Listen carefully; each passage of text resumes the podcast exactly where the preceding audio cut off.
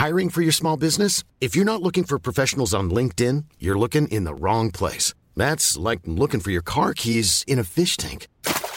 LinkedIn helps you hire professionals you can't find anywhere else, even those who aren't actively searching for a new job but might be open to the perfect role. In a given month, over 70% of LinkedIn users don't even visit other leading job sites. So start looking in the right place. With LinkedIn, you can hire professionals like a professional. Post your free job on linkedin.com slash people today.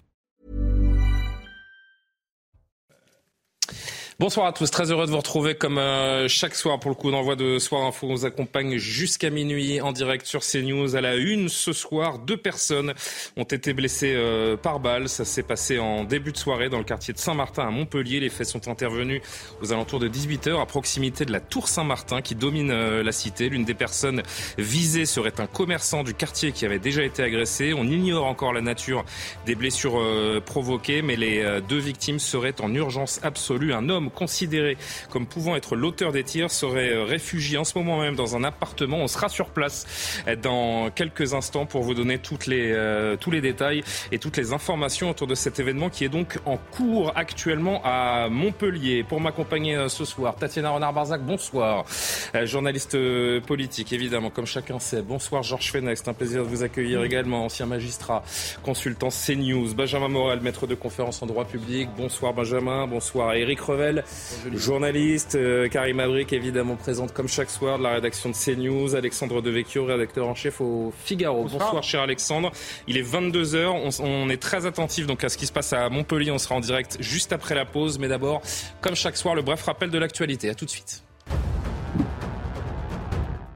Dans l'affaire du triple homicide de Dreux, le suspect a été placé en détention provisoire conformément aux réquisitions du parquet de Chartres. L'homme de 46 ans a été mis en examen pour homicide volontaire aggravé. Les autopsies des corps de son ex-femme et de leurs deux enfants sont prévues demain. La crise du plastique au cœur de négociations à Paris. Une session de cinq jours de discussion s'est ouverte au siège de l'UNESCO. 175 nations tentent d'avancer vers un traité pour stopper la pollution du plastique. Emmanuel Macron a appelé à mettre fin à un modèle globalisé et insoutenable. La production annuelle de plastique a plus que doublé en 20 ans et pourrait encore tripler d'ici 2060. Olaf Scholz invite Recep Tayyip Erdogan à Berlin pour une visite inaugurale. Aucune date n'a été précisée. Le chancelier allemand s'est entretenu par téléphone avec le président turc fraîchement réélu. L'Allemagne souhaite redonner un nouvel élan à la coopération entre les deux pays et s'entendre sur des priorités communes. Voilà pour l'essentiel. On marque euh, une courte pause et on se retrouve euh, notamment avec Bruno Bartoschetti. Bonsoir monsieur, euh, secrétaire général SGP Police Sud. On va essayer d'en savoir plus sur ce qu'il est en train de se passer à Montpellier ce soir. Un homme considéré comme dangereux et potentiellement donc ayant blessé deux personnes par balle ce soir serait retranché actuellement dans un appartement. Le raid a été déployé sur place. Vous nous en direz plus dans une poignée de secondes. Merci, à tout de suite. De retour sur le plateau de Soir Info, Tatiana Renard-Barza, Karim Abric, Georges Fenech, Benjamin Morel, Alexandre Devecchio, Eric Revel m'accompagnent pour ce euh, Soir Info. On va dérouler euh, tous les thèmes qui ont marqué l'actualité des dernières heures, des derniers jours. Mais avant cela, l'actualité euh, brûlante nous emmène à Montpellier. Montpellier, où deux personnes ont été blessées par balle ce soir dans le quartier de Saint-Martin. Les faits sont intervenus vers 18h à proximité de la tour Saint-Martin qui domine la cité. Pour ceux qui connaissent les alentours, l'une des personnes visées serait un commerçant du quartier qui avait été agressé. On ignore encore la nature des blessures provoquées par les tirs, mais euh, l'épicier aurait été touché par trois balles. Deux victimes seraient euh, en urgence absolue au moment où l'on se parle. Un homme considéré comme pouvant d'être euh, l'auteur des tirs se serait donc réfugié dans un appartement situé à proximité des lieux de l'agression. Périmètre de sécurité mis en place. Les équipes du RAID ont été déployées sur place. Les toutes dernières images que vous venez de, découvrir de ce, quartier. Pour en savoir plus, Bruno Bartoschetti est avec nous. Bonsoir, cher Bruno Bartoschetti. Êtes secrétaire national SGP Police euh, Sud. Première question très simple. Que s'est-il passé ce soir à 18h et quelle est la, situation précise Que pouvez-vous nous dire de la situation ce soir? Je disais qu'un homme euh, pouvant être l'auteur des tirs serait réfugié et retranché dans un appartement. Y est-il toujours? Le raid est-il d'ores et déjà intervenu sur place? Oui, alors vous avez très très bien, bonsoir, vous avez très très bien résumé la situation. Hein. J'ai plus grand chose à dire, sinon vous confirmez effectivement que le raid est toujours sur place, que le raid est sur le point de neutraliser, ou a peut-être déjà au moment où je vous parle, neutraliser euh, l'individu qui s'est retranché et suspecté d'avoir tiré sur ces euh, deux individus. Alors est-ce que la deuxième personne est une victime collatérale? Bah, Écoutez, l'enquête nous le, nous le, confirmera ou pas. Euh, concernant l'épicier, il n'a pas été ciblé par hasard. Il avait été effectivement déjà agressé au, ou au couteau il y a, il quelques temps. Et là, cette fois-ci, c'est à l'arme de poing et, il est grièvement blessé. Ses jours ne sont pas en danger, mais il est très grièvement blessé, comme on peut l'imaginer, avec trois impacts de balles dans, le corps.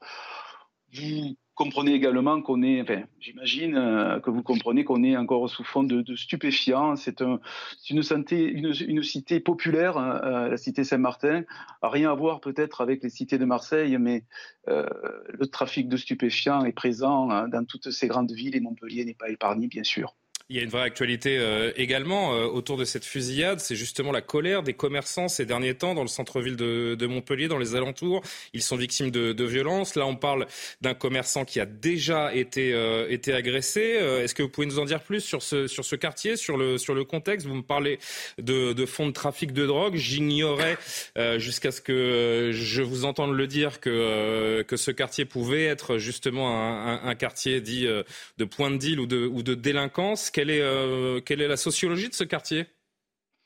Je vous dis bien, hein, le, quartier n'est pas comparable avec euh, des, quartiers sensibles comme on peut les, imaginer à Marseille ou les constater à Marseille. Je dis que la cité est très populaire. L'épicier, à ma connaissance, est connu pour les services, euh, par les services de police et de justice. Et vous faites une, comparaison avec les les commerçants du centre-ville de Montpellier qui se plaignent justement d'agressions euh, euh, ou de vols. Bon, là, je crois qu'on ne peut pas comparer tout à fait la même, la, même comment dirais-je, la, même situation. Mais qu'est-ce qui semble se dessiner, pardon Bruno Bartoschetti, qui semble se dessiner des représailles vers un commerçant qui, euh, qui empêche ses, ses, dealers de, de travailler, par exemple? Alors moi, je ne voudrais pas trop m'avancer. Bien sûr, je vous dis c'est sous de stup parce que euh, tout ressemble bien sûr au règlement de compte. Hein, euh, voilà, par rapport par rapport au mode opératoire. Euh, une épicerie de nuit est souvent exposée justement en matière de stup, et c'est pour ces, ces raisons-là que je ne peux pas comparer avec ce qui se passe dans le centre-ville de Montpellier, où les agressions sont quand même moins moins violentes. Elles le sont, mais on n'est pas sur des règlements de compte comme comme là on peut le constater. Là, vraiment, tous les points laissent supposer, laisse imaginer qu'on est dans le règlement de compte en sachant que cet épicier avait déjà, a été déjà ciblé il y a quelque temps pour des motifs euh, qui, euh, qui ressemblent tout à fait à, ce genre de situation en matière de stup. Cet homme, il est retranché euh, seul. Est-ce qu'on en sait plus sur, la situation des, dernières minutes? Si le, RAID peut intervenir, s'il si, a été contacté, si des négociations ont été entamées ou si au contraire, il n'y a aucun contact avec ce présumé tireur les dernières minutes? Euh, si je m'exprime, je vais avoir euh, vraisemblablement un, temps de retard. Euh, j'ai envie hmm. de penser que, que l'individu a été neutralisé, mais pour l'instant, je m'avance peut-être un peu trop. En tout cas, on est vraiment sur le point de, de le faire. le RAID travaille avec beaucoup de, de, professionnalisme dans la négociation, et après, en dernier, dernier lieu, à partir du moment où il a été localisé, comme c'est le cas, il sera appréhendé d'une certaine manière, soit dans la négociation ou avec, ou avec intervention de l'équipe du RAID sur place. À quel moment d'ailleurs le RAID est, saisi? Qui prend la décision de dire là, nous sommes dans une situation où c'est le RAID et pas la police nationale, la police municipale qui doit, euh, intervenir? Qui prend la décision et quelles sont les conditions pour dire là, le RAID doit y aller? Bah, écoutez, ça va très très vite, bien sûr. À partir du moment où on a un suspect qui est retranché à domicile, à partir du moment où ce dernier est suspecté d'avoir tiré sur un individu, à partir du moment où cet individu donc est dangereux, retranché à domicile avec, euh, avec une arme de poing ou avec des fusils d'assaut ou, tout ce qu'on peut imaginer, très rapidement, on fait intervenir le RAID, c'est-à-dire que c'est la police nationale, bien sûr, qui prend cette décision. Le RAID fait partie de la police nationale, donc tout, tout le lien hiérarchique et la décision est prise pour que ces derniers interviennent. Euh, dès qu'on a un forcené d'ailleurs qui est retranché, vous avez régulièrement euh, des, personnes qui peuvent mettre fin à leur jour. Hein, par exemple, le raid intervient. Fréquemment, le raid fait demi-tour parce qu'on peut aussi euh, neutraliser quelqu'un avant, la venue du raid. Mais là, dans ce cas de figure, on ne pouvait qu'imaginer le raid aller au bout de l'intervention. Et, forcément, quand on a, quand on a quelqu'un qui, qui a tué ou qui a tenté de tuer en tout cas et qui est retranché chez lui avec, avec une arme de poing, là, le raid va, va au bout de l'intervention. Merci Bruno Bartoschetti. Si vous voulez bien, vous restez encore quelques toutes petites minutes avec nous. Je voudrais faire réagir le, plateau et je reviendrai faire un dernier point. Information importante que nous a livré Bruno Bartoschetti. Les deux personnes qui ont été touchées par balle, a priori, euh, elles sont évidemment grièvement blessées, mais leurs jours ne, sont pas en danger. C'est important de le retenir euh, également. Georges, je viens vers vous tout de suite. Je voudrais juste qu'on entende cette, cette riveraine euh, qui a assisté à la scène, en tout cas qui est dans ce, dans ce quartier montpelliérain, interrogée par notre journaliste sur place, Célia Barotte. C'est la première fois, c'est la première fois, ça fait 15 ans que j'habite ici. Et euh, c'est la première fois que je vois ça. Je ne comprends pas qu'est-ce qui se passe. Euh, on demande aux policiers, euh, voilà, qu'est-ce qui se passe Je veux une explication, je veux rentrer chez moi. Personne ne te donne aucune explication. Ils te disent on ne sait pas, on ne sait pas. Je veux rentrer chez moi, je suis fatiguée. J'ai cherché mon fils qui était dehors. Il est parti pour jouer au foot. C'est plus chez moi, je ne peux pas rentrer. Voilà c'est un peu. Euh, c'est fatigant tout ça. Je comprends pas qu'est-ce qui se passe, hein, mais voilà, c'est fatigant. Ah, des riverains forcément un peu perplexes puisque un périmètre de sécurité a été mis en place. On rappelle que le raid est déployé et forcément vous avez ces riverains, ces habitants qui arrivent dans leur, euh, dans leur quartier après une journée de travail et qui se rendent compte qu'ils ne peuvent pas accéder à leur domicile sans vraiment comprendre ce qui se, ce qui se passe. Votre regard, euh, j'ai envie de dire, Malheureusement, il n'y a rien de très exceptionnel hein, dans ce qu'on est en train de raconter ce soir. Une euh, nouvelle fusillade euh, en France. Les raisons, on va bien se garder de les donner puisque pour l'instant, ni vous ni personne ne les, enfin à part celui qui est retranché a priori, ne connaissent les, les raisons. Ce que l'on voit, c'est qu'on a une preuve, encore une fois, de cette ultra-violence qui a, de moins en moins de limites dans notre société. Georges Fenech. Bon, avec la prudence qui s'impose. Bien sûr. Euh, le, le, mode opératoire, enfin manifestement, ça n'est pas un règlement de compte stupéfiant. C'est pas comme ça que ça se passe. Généralement, ça part en scooter. Une hein, moto, un scooter, une voiture, Kalachnikov, et on prend la fuite. Là, c'est quelqu'un qui fait usage d'une arme et qui se retranche dans un appartement. Donc, je, je, serais, je serais vraiment surpris qu'il y ait un règlement de compte. Après, moi, j'observe euh, la rapidité de l'intervention euh, du RAID. Euh, vous savez, depuis 2015, depuis les attentats de 2015, euh, sur l'ensemble du territoire national. Vous avez soit les unités du RAID en centre urbain, comme Montpellier ce soir, soit le GIGN en milieu rural, à moins de 20 minutes d'intervention sur l'ensemble du territoire national. Donc il faut souligner cette nouvelle organisation, l'intervention rapide du RAID, qui est une unité donc formée par le RAID national et qui a compétence pour intervenir. Ce n'est pas la police euh, ordinaire, je dirais, qui intervient, ce sont des unités d'élite qui sont désignées par le préfet de police sous l'autorité du ministre de l'Intérieur, qui, euh, qui, choisit de faire intervenir le RAID. Alors, comment ça va se passer? Pour l'instant, on n'en sait rien, mais on sait qu'il y a d'abord, la, la, procédure veut qu'il y ait un négociateur qui essaie d'entamer un, dialogue et qui essaie de désamorcer la crise. Mais il y a un vrai danger, un danger pour autrui, parce qu'il est armé, retranché, un danger évidemment pour les forces de l'ordre qui doivent intervenir, et puis également toujours un risque de suicide. Donc l'objectif du raid, de ces unités, c'est de le prendre vivant, c'est-à-dire de le. Bien sûr. Voilà. Quand j'ai entendu neutraliser, est-ce que dans le langage euh, de policier, ça veut tout dire et rien dire, ouais. oui, si, ça veut dire neutraliser, ça veut dire abattu, hein, euh, dans le langage des, des, policiers. Sinon, dit maîtriser. Oui, c'est Voilà, on le dit mmh. maîtriser. Donc euh, voilà, c'est tout ce qu'on peut dire en l'état. Il faut attendre encore le développement. Oui, Bruno Bartocchetti, vous vouliez intervenir à l'aune de ce qui vient d'être dit sur le plateau. Oui, alors qu'il n'y ait pas de malentendu, dans la sémantique neutralisée, en tout cas pour ma part, euh, si on avait préféré que j'emploie le terme maîtriser, faites bien de relever, on va parler de maîtrise, mais neutraliser, euh, moi je considère, comme beaucoup de policiers, qu'on ne neutralise pas forcément en tuant. Le but de la police, ce n'est pas de tuer, bien évidemment, c'est comme vous venez de le dire, de négocier et de l'interpeller, de l'appréhender vivant. Bien évidemment, quand je parle de neutraliser, euh, on n'a pas envie de de neutraliser forcément un tueur. Bien sûr. Euh, Rectification faite. Euh, Éric Revel, euh, votre sentiment. Euh, encore une fois, hein, on n'est pas là pour, pour faire des plans sur la comète, mais toutes les semaines, on fait des bilans de fusillades, quelles que soient les raisons d'ailleurs. Oui, bon, la violence monte, mais je voulais juste poser une question. Bien sûr, vous êtes chez vous. Parce que tout à l'heure, vous avez expliqué, monsieur, que l'épicier, le, commerçant était connu des services de, de Il a déjà eu affaire à des agressions. Ah, il a déjà eu, donc il n'est pas connu défavorablement. Il a déjà eu, il a déjà été agressé, et donc il a peut-être déjà porté plainte, ce que vous vouliez dire. Non, euh, ce que j'ai voulu dire, euh, dans les deux cas de figure, il a été victime d'agression et il est également, à ma connaissance, euh, connu pour des services de police et de justice. Donc, euh, première Ah, le commerçant, pardon, alors là, qu'on soit bien clair, parce que, que, que, les choses soient bien claires, parce que moi, je ne l'avais pas entendu non plus de cette oreille. Donc, le commerçant qui a été visé par les tirs est également connu défavorablement des, services. C'est ce que vous nous dites. Absolument, c'est pour cette pour raison. Quelle raison je suis désolé si je, je, suis désolé si je me suis mal exprimé. C'est pour cette raison que je disais qu'on ne, ne, pouvait pas faire de comparaison avec les autres commerçants du centre-ville de Montpellier.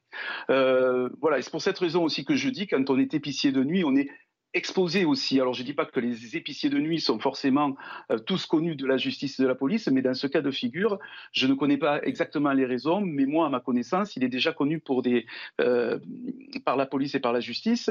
Et j'ajoute qu'il a été victime. Pour quel motif mais je n'ai pas les motifs exacts en tête, mais euh, ce que je peux vous dire, c'est qu'on n'est pas dans l'agression pure de l'agression du commerçant euh, à, on, auquel on va lui prendre son, son, son, son tiroir caisse ou ses bijoux.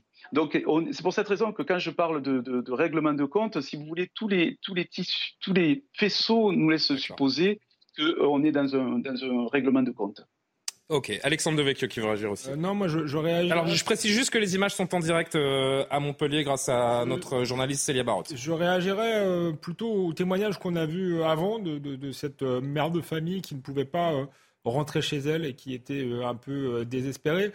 ça nous ramène aussi à ce que sont ce genre de, de règlement de compte, même s'il ne faut pas préjuger de, de tout cela. Apparemment, il y a sans doute une affaire de, de trafic de. Mais ce que disait Georges, est, qui est assez juste, c'est vrai que. Alors, autant ce que nous dit Bruno Bartoschetti euh, nous clarifie un petit peu la chose, si ce monsieur euh, victime, en l'occurrence, avait déjà baigné dans, dans des affaires.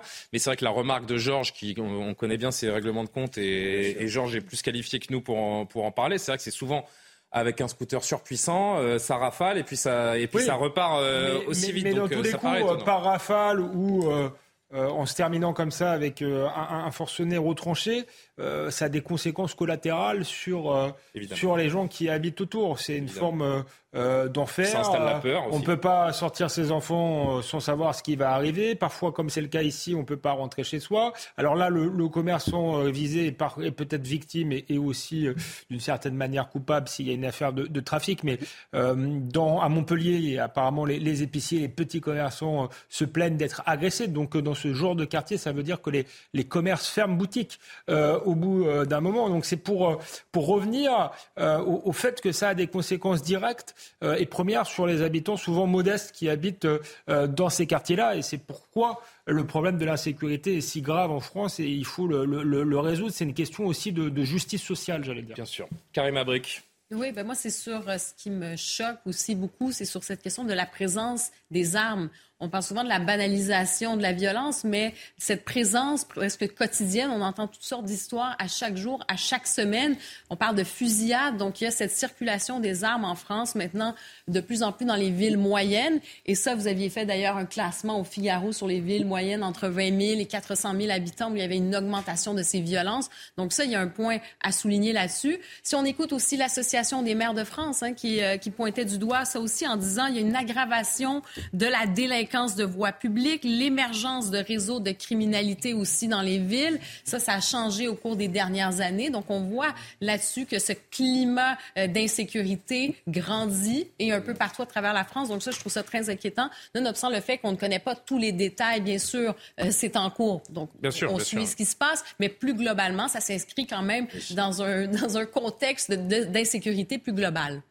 Montpellier ne se classe pas parmi les villes euh, les plus frappées par ce type de délinquance. Aussi que ça pas les, moins les, les, plus frappées, c'est Lyon, Marseille, Saint-Denis. Mais euh, j'ai vu dans le classement, ils sont quand même 17e. Mhm. Et euh, il faut souligner aussi les efforts considérables hein, qui ont été faits par la ville de Montpellier, la municipalité en lien avec le parquet, avec la, la police nationale pour accroître les, la sécurité dans, dans, cette ville qui est vraiment dotée. Hein. Mais tant mieux, tant mieux. On espère que peut-être que, dans d'autres villes, on puisse aussi agir parce qu'on voit il y a dans une vraie volonté politique à Montpellier, effectivement, de réduire l'insécurité. Mais pour l'instant, l'inquiétude est grande et on verra après la mm. pub d'ailleurs parce qu'il y a une, une, coïncidence qui fait que l'actualité est marquée par cette colère des, des commerçants et, euh, et, cette fusillade euh, ce soir, ces tirs contre un commerçant viennent euh, simplement amplifier ce phénomène, en tout cas le mettre en emphase, alors qu'on avait d'ores et déjà prévu d'en parler ce soir. On va aller à Montpellier dans une poignée de secondes, rejoindre notre journaliste pour les derniers détails. Tatiana, que vous évoque cette, cette séquence?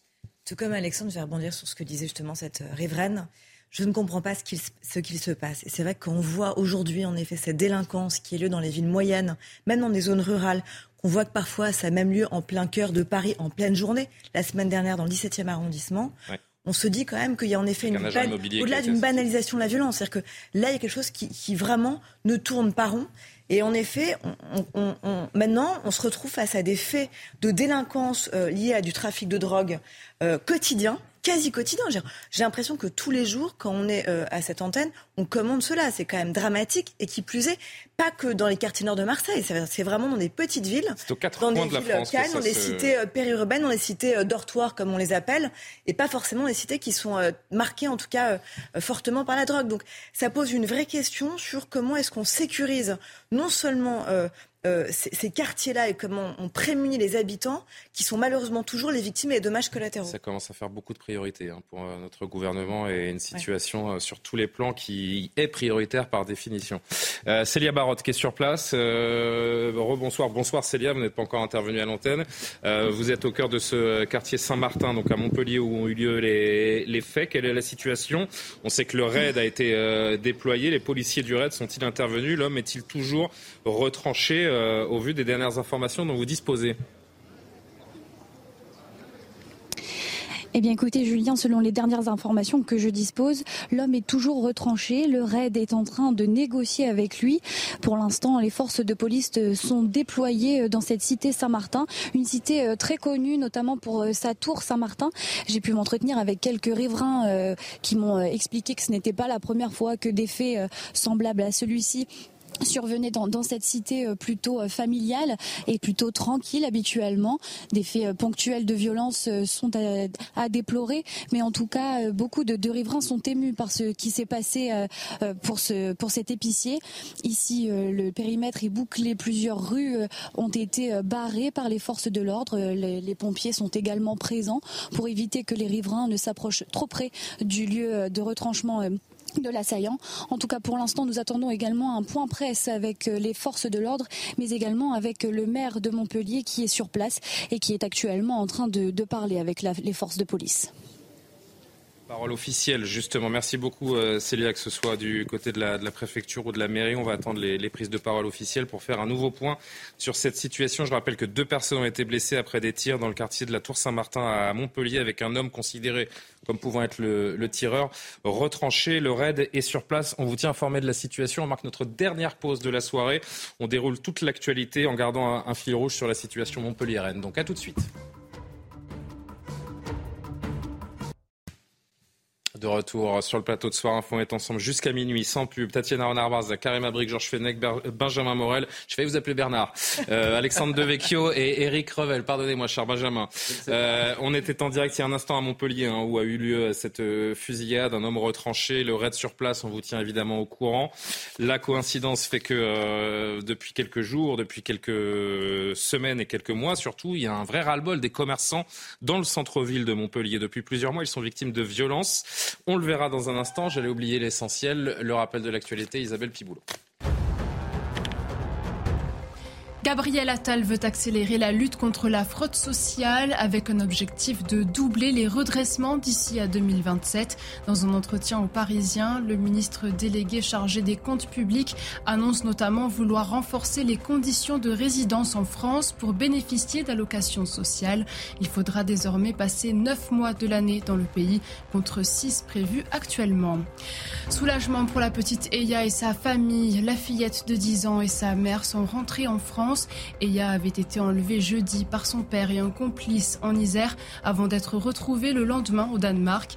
Samedi à Grenoble, le procureur de la République avait précisé que la remise des deux suspects aux autorités françaises pourrait prendre quelques jours, voire plusieurs semaines.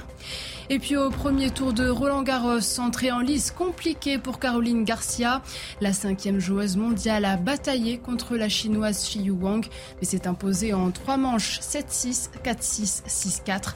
Une rencontre de 2h38. La lyonnaise de 29 ans affrontera au deuxième tour la russe Anna Blinkova.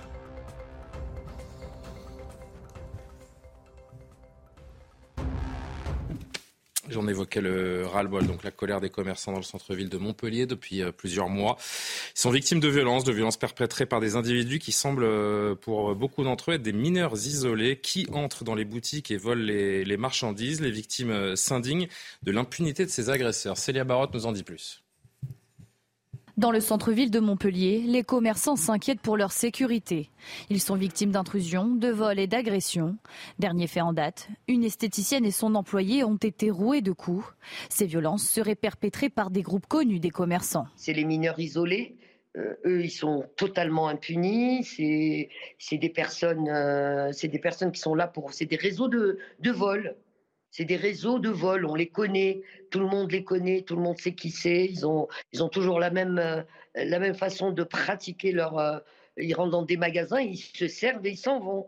Et vous pouvez rien dire. Avec l'augmentation de l'insécurité dans le quartier de l'Écusson, les commerçants se sont munis de sonnettes pour contrôler les entrées de leur établissement. Ils possèdent également une ligne directe par mail et téléphone avec la police.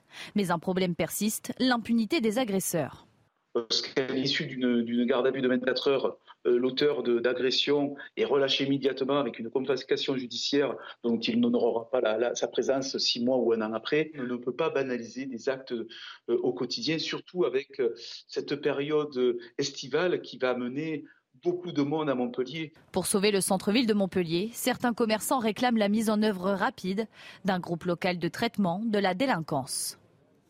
Georges Fenech, les commerçants qui s'indignent de cette impunité, car ce sont des groupes de réseaux connus hein, qui euh, volent, qui agressent, toujours les mêmes, qui viennent, qui reviennent. On a une difficulté avec les mineurs non accompagnés, qui bien souvent d'ailleurs sont déjà majeurs, mais qui ont détruit leur, papier d'identité, parce qu'on ne peut pas les expulser. Hein. Donc ce sont des, sont des mineurs qu'il faut prendre en charge. Généralement, on les place dans des établissements, mais ils fuient. Hein. Ils préfèrent retourner à la rue et mener leur, euh, leur train de vie, hein, de rapine, de trafic, etc. Donc c'est un, c'est un vrai souci. Et lorsqu'il, euh, lorsque la justice est saisie, nous le savons ici, on l'a souvent dit et répété malheureusement, la justice n'a pas les moyens de traiter euh, ce genre de délinquance. Voilà. la réponse pénale, c'est la base. Et, c'est toujours la même euh, C'est pas la faute au juge. Non. On m'en parlait. C'est la, faute, de notre système judiciaire. Un système judiciaire qui a supprimé les courtes peines d'emprisonnement, euh, euh, qui n'a pas voulu des peines planchées, euh, qui n'a pas voulu construire des prisons. Enfin, on connaît tous aujourd'hui les raisons de cette impunité, et ça se traduit effectivement par l'explosion d'une violence et par le terme nouvellement employé par le président de la République de décivilisation. Quand même, c'est un terme. On va y venir qui est, très très fort, mais c'est une réalité. On va y venir. En toile de fond, en effet, ce, vocable manié donc euh, en Conseil des ministres en fin de semaine par euh, le chef de l'État. Avant d'y revenir, Benjamin, la justice. Et c'est en effet c'est structurel. Ne peut pas traiter tous les dossiers. Les sanctions ne tombent euh, pas forcément. La lutte contre la violence est vaine. Les récidivistes mais il récidive. Aujourd'hui, on s'interroge sur la capacité de l'État à, endiguer le phénomène réellement. C'est un problème réel, si vous voulez. Alors, on est au croisement de plusieurs problèmes. D'abord parce que, comme l'a bien dit Georges, eh ben, il y a quand même la nécessité de montrer qu'ils sont réellement mineurs. Et là, il y a probablement des évolutions législatives, je ne le dis pas souvent, mais là, en l'occurrence, c'est vrai, en matière notamment d'imposition des tests osseux. Ensuite, bah, il y a un problème de service public parce qu'en effet, quand vous avez affaire à un mineur, la question de la promptitude de la justice est d'autant plus importante. Si jamais vous avez une justice qui tarde à condamner, et qui, euh, voire même ensuite, n'applique pas tout de suite la peine, eh bien, vous avez le temps de grandir et l'idée que vous seriez en situation d'impunité s'installe. Donc là, il y a la nécessité pour les mineurs notamment, d'avoir une justice beaucoup plus rapide. Et désolé d'y revenir, ça demande des moyens. Et le troisième élément, eh ben, c'est que vous pouvez avoir des mineurs non accompagnés, mais si vous n'avez pas les moyens de les accueillir dans de bonnes conditions, en effet, ils fuient. Donc là, encore une fois, on est dans une problématique de service public. Si vous n'avez pas des centres pour mineurs qui tiennent la route et si vous n'avez pas une justice qui tienne la route, eh ben, vous finissez comme ça. Écoutez cette euh, présidente de l'association de, commerçants de Montpellier. Nous avons des gens qui viennent de l'extérieur, on va appeler ça des migrants, des, gens qui viennent de pays très compliqués, de pays qui vivent dans la misère, qui ont été agressés, qui ont vécu des choses très graves eux-mêmes euh, dans leur pays. Ils sont venus et pour eux c'est le paradis sur terre. Tout est à leur portée ils sont pas punis alors que chez eux, ils ont des punitions. Euh, j'évoque même pas, vous savez, euh, je me permets de dire que c'est le tiers-monde aujourd'hui, la France. Pourquoi? Parce que je suis née moi-même au Maroc et j'ai vécu le tiers-monde déjà. Et je suis revenue en France à l'âge de 18 ans je ne pensais jamais de ma vie vivre ce que je vis aujourd'hui en France. il faut aussi se, mettre à la place, ils n'ont pas le même logiciel que nous. Ce sont des gens complètement différents, avec une éducation différente, avec des valeurs différentes. Et, pour les intégrer, il faut s'en occuper, ou alors il ne faut pas les prendre il faut les laisser chez eux. Il, y, a, deux poids et deux mesures. il y a des gens qui arrivent, ils n'ont pas de papier, ils sont, ils sont délinquants, ils vendent de la drogue, ils, travaillent, ils font des, livraisons, et, tout se passe comme si c'était normal. Alors qu'on est en France, on n'est pas dans un pays du tiers-monde.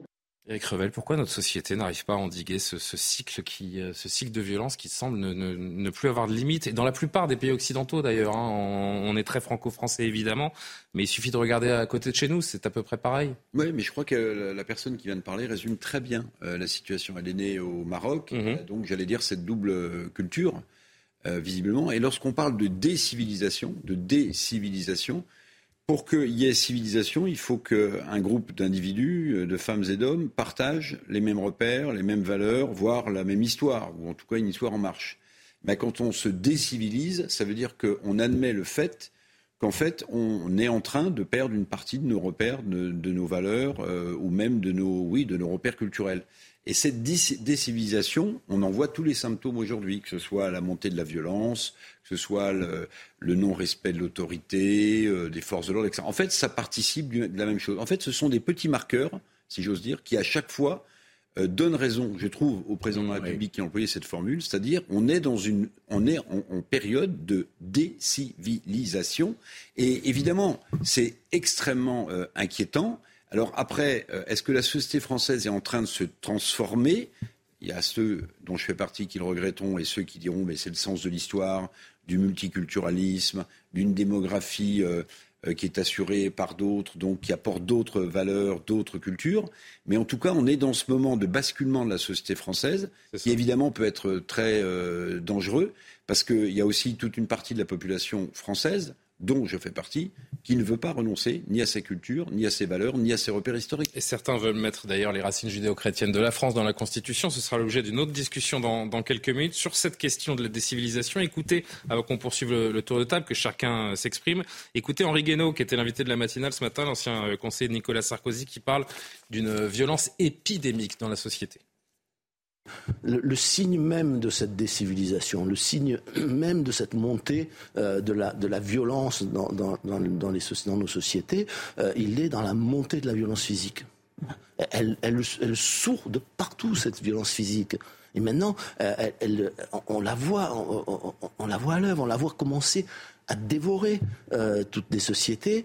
La violence physique, elle est épidémique quand elle, quand elle sort, on a beaucoup de mal à la faire rentrer. Donc la question euh, est de savoir si nous avons vraiment pris conscience de, de, cette situation. Alors, le président de la République parle de décivilisation, qui est un mot très fort. Moi, j'ai le sentiment que malgré tout, nous refusons encore, en tout cas bonne partie de nos élites dirigeantes, euh, nos intellectuels refusent de la regarder en face. Et dans la polémique sur l'expression du président, il y a vraiment cette, cette cécité, cette volonté de ne pas regarder en face cette, cette espèce de, de, de délitement de, de, toutes les, les, barrières à la violence dans la, dans, dans la société. Et, si on si on n'a pas conscience de la gravité de la situation et de la montée de la violence, on continue à dire c'est un sentiment, euh, c'est pas vrai, regardez mes chiffres. Voilà, donc euh, il faut arrêter de se voiler la face. Il faut admettre cette situation. Il faut admettre qu'elle est grave et il faut en tirer les conséquences.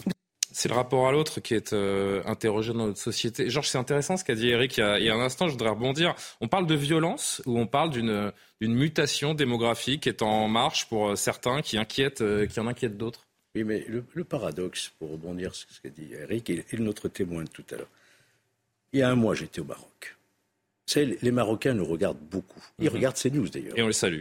Et j'ai eu l'occasion d'échanger avec des Marocains qui ne comprennent pas ce qui se passe chez nous. Mais parce qu'ils sont, et je, les salue d'ailleurs, hein, mmh. qui sont effarés de voir qu'il puisse y avoir des jeunes Marocains mineurs dans la compagnie qui commettent ce genre d'infraction chez nous.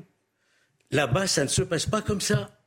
Voyez-vous? Donc on doit s'interroger. Pourquoi ça se passe chez nous? Pourquoi ça se... Je leur ai demandé. Pourquoi, vous, vous brûlez des voitures le soir ici euh, au Maroc euh, mais on va pas se mentir, c'est la, différence, la différence entre nos deux pays, c'est la réponse pénale. Ça n'existe pas. La différence entre nos deux pays, c'est la réponse pénale. Ça ne leur viendrait même pas à l'idée, si vous voulez. Donc on doit s'interroger sur qu'est devenu notre, notre je ne mets pas en cause la police. Quelle est la différence, Georges Fenech, selon vous votre, votre, Il n'y a pas de C'est la réponse pénale, d'accord. C'est la réponse pénale qui est aujourd'hui totalement défaillante, voyez-vous. Donc c'est pour ça qu'il ne faudrait pas considérer que. Euh, euh, mais on n'est pas au Moyen Âge, pourtant. non.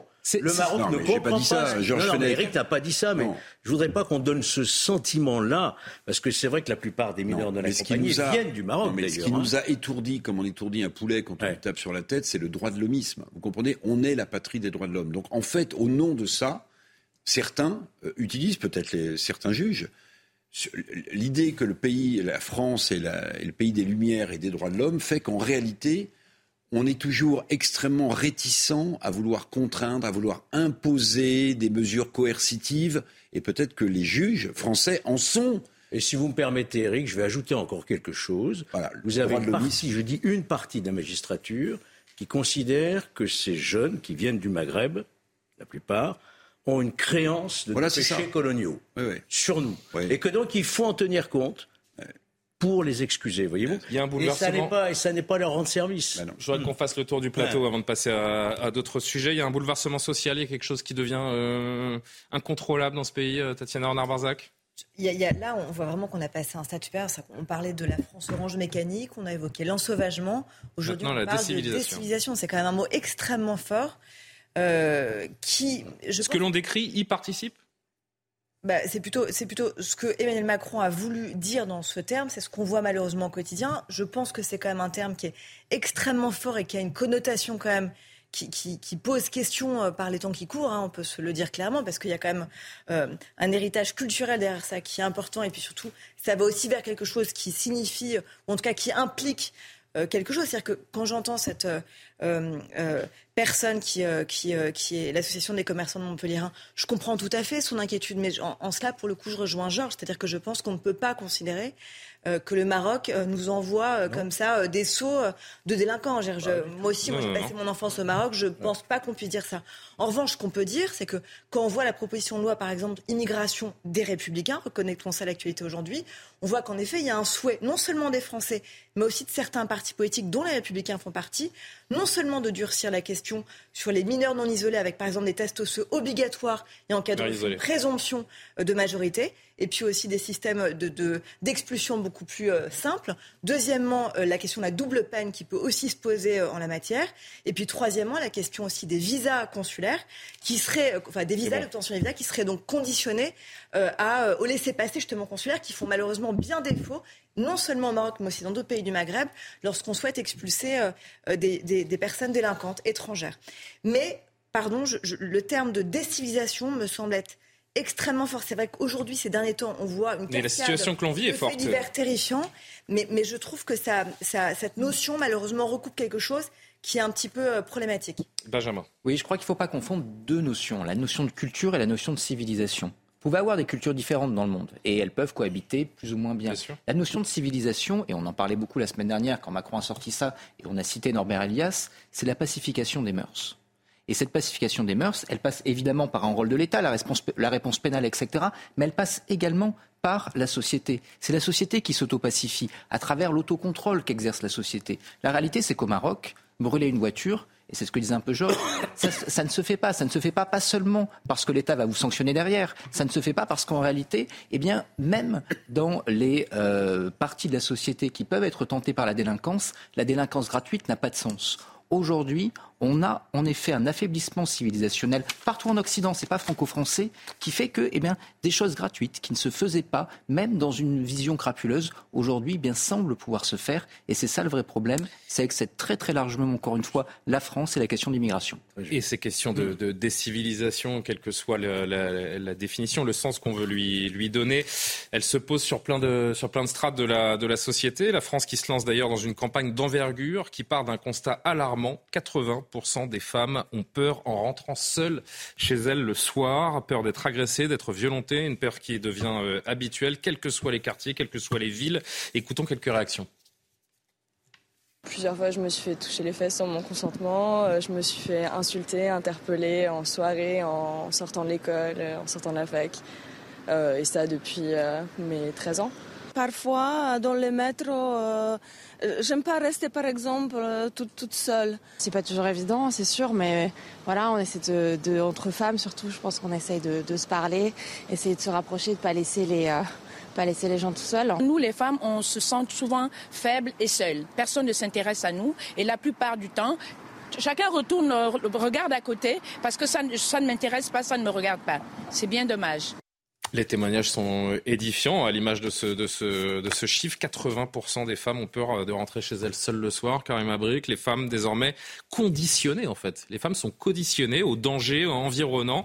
C'est la, c'est la réalité de notre époque. C'est la réalité notre époque, 80% vous imaginez. Et effectivement, ces incivilités, ça revient encore à hein, ce mot fourre-tout maintenant de décivilisation, mais ces incivilités, ces, ces attouchements, euh, il y a toutes sortes de choses. Hein. Ça va évidemment aussi avec les agressions sexuelles. Donc on voit à quel point il y a ces stratégies maintenant d'évitement des femmes. Elles prennent, elles sont obligées maintenant de prendre une espèce de responsabilité pour essayer d'éviter des situations, alors qu'il y a des agresseurs que, je veux dire, c'est à eux que ça revienne. C'est complètement une absurdité. Il y a un problème d'éducation il y a un problème encore de schémas patriarcaux chez certaines personnes, certains er, individus aussi, qui voient encore la femme comme étant inférieure à l'homme, qui voient encore la femme comme un objet sexuel dont on peut se servir quand on veut, hein, à n'importe quel moment, et qui plus est, pourquoi pas dans les transports. Donc oui, c'est extrêmement inquiétant aujourd'hui de se dire... Vous avez peur, Tatiana, en rentrant le soir chez ben vous, oui, Absolument. Oui, je peux vous le dire, mais je suis pas la seule, malheureusement. Qu'est-ce que vous vous dites? C'est quelque chose, c'est une peur que vous avez à l'intérieur. C'est important de demander. Vous Pourquoi êtes... vous seriez, euh, Tatiana? Ben, Il y a des stratégies d'évitement. Comme je vous dis, vous arrangez pour ne pas rentrer seul à partir d'une certaine heure. Vous allez prendre un taxi, vous n'allez pas prendre Ah, j'ai dit Tatiana, c'est pour ça. Pardonnez-moi.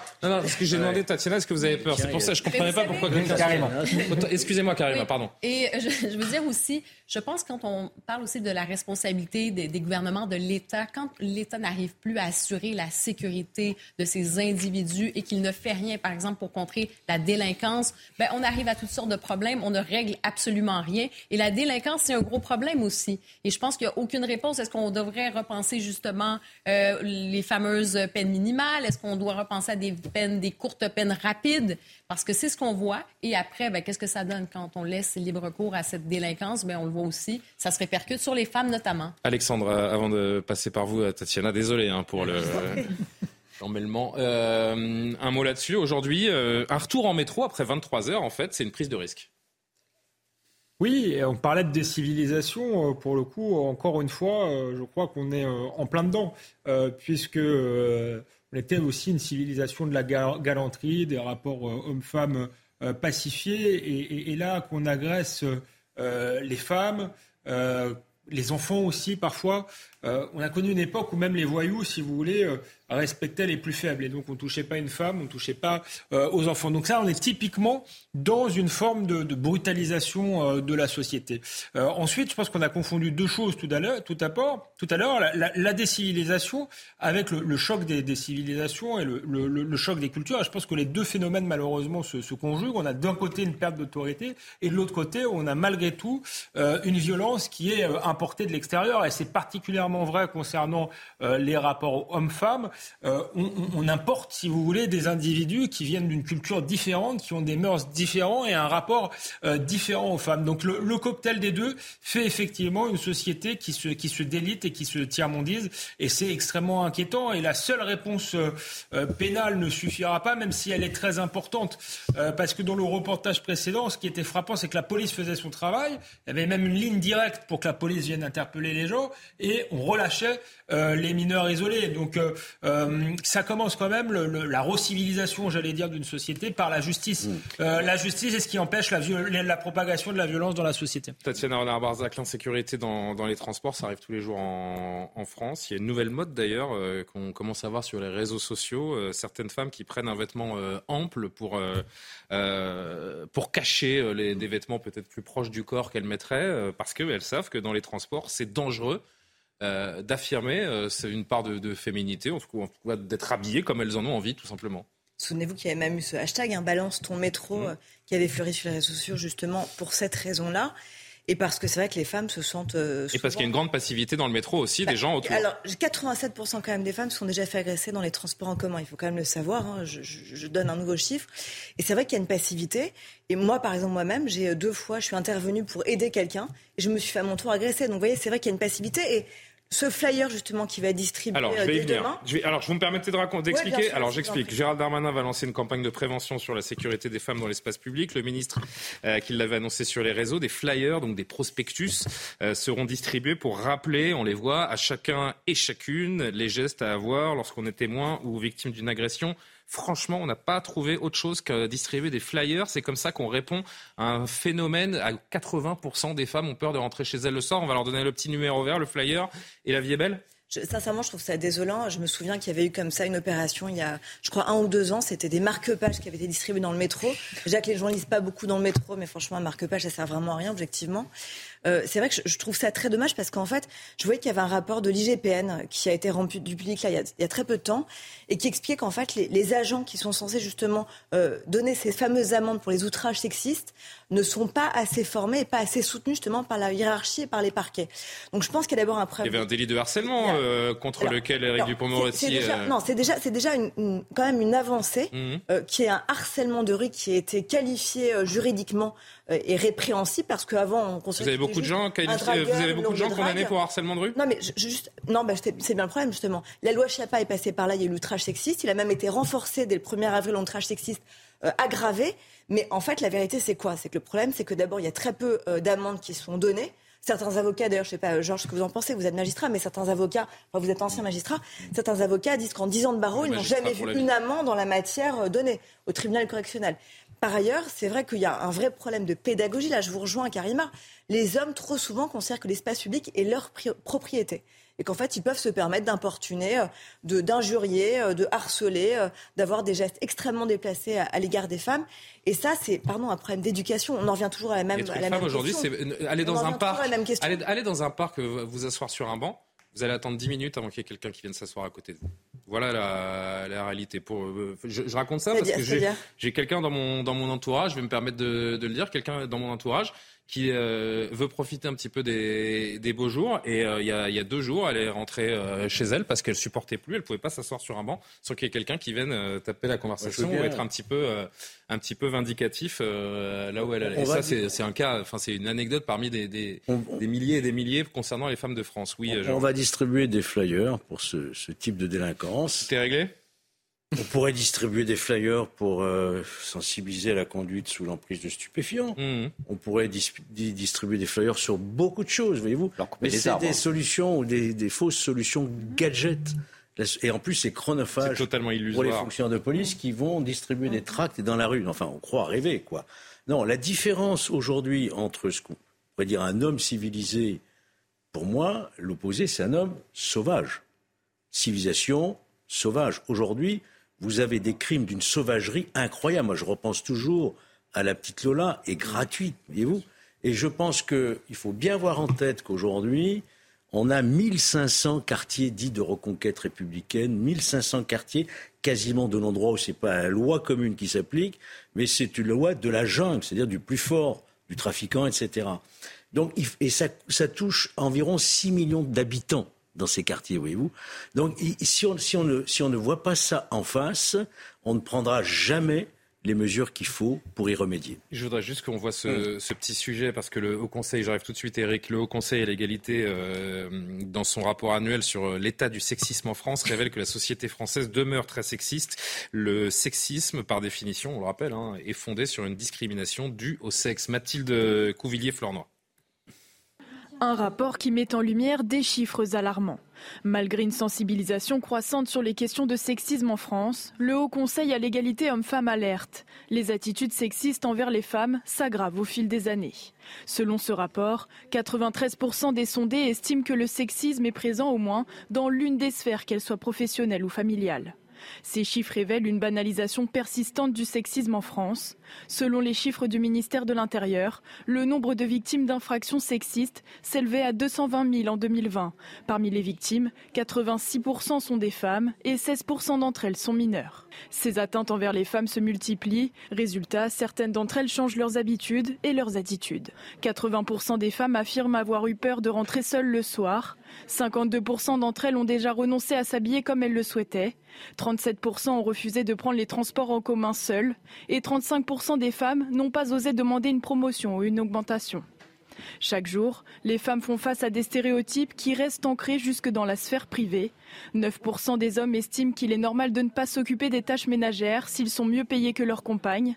Et enfin, 40% d'entre eux déclarent qu'il est normal pour une femme de s'arrêter de travailler pour s'occuper des enfants.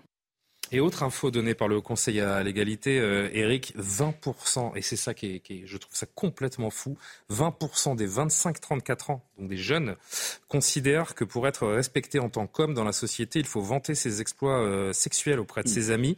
Pire, 23%, toujours dans les 25-34 ans, 25-34 ans, qu'il faut parfois être violent pour se faire respecter. Euh, le sexisme ne recule pas en France, au contraire, certaines de ces manifestations les plus violentes s'aggravent et les jeunes générations sont les plus touchées, écrit le Conseil euh, à l'égalité. Il y a encore du travail. Il ne faudrait pas dépeindre non plus la société française comme étant parfaite depuis longtemps et avec des chocs externes, elle deviendrait bancale. Parce qu'on on est quand même dans une société qui historiquement est patriarcale historiquement est patriarcale. Souvenez-vous des, des, des On parle pas des boomers là. Hein non, non, non, non, non, non, non. Mais souvenez-vous des deux dates. Euh, à partir de quel moment les femmes ont le droit de voter en France? À partir de quel moment une femme a le droit d'avoir un chéquier indépendamment de son mari? Je crois que c'est 63 pour le chéquier. Vous voyez, donc on est quand même dans une société française qui, euh, qui, a, qui, vient de loin, qui a progressé, mais qui vient de là. Donc euh, le sexisme dont vous parlez, je ne vais pas dire que euh, quelque part, il est inhérent à une sorte de culture latino-française. Mais non, mais avec la vague, la vague MeToo, la transformation des, des, pensées, la transformation de nos sociétés, de voir que les 25-34 ans, vous me parlerez des, on parlerait des 60-75, je dirais, bon, il y a une mentalité qui est ancrée. Oui. Là, on parle des 25-34 ans. Mais, parce qu'on est aussi, euh, quand on est jeune, l'héritier euh, aussi de ce passé-là. Oui, je parlais de repères. Il y, en a, il y en a des positifs et il y en a des moins positifs. On n'a jamais autant dénoncé le sexisme dans nos sociétés. Il n'a jamais paru aussi fort. Sur, l'agression des, des, femmes, il y a un très très bon livre que je vous conseille de lire, qui est de, le livre de euh, euh, Julie Kael, je regarde Irel.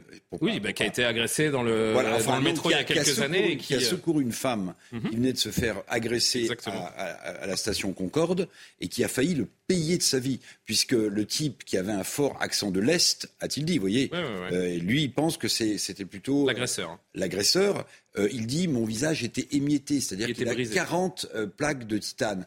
Et, On en a parlé en fin de semaine Et personne, évidemment, n'est intervenu. Alors, euh, personne n'est un héros en puissance, mais ce que je veux dire, c'est que, au travers de ce livre, il y a plusieurs choses qu'on peut dire. Il y a l'agression des, femmes dans les transports en commun qui se multiplient. Là, en l'occurrence, c'est une main euh, aux fesses et le type est intervenu et il s'est fait mais défoncer la figure. Il était quasiment mort par terre.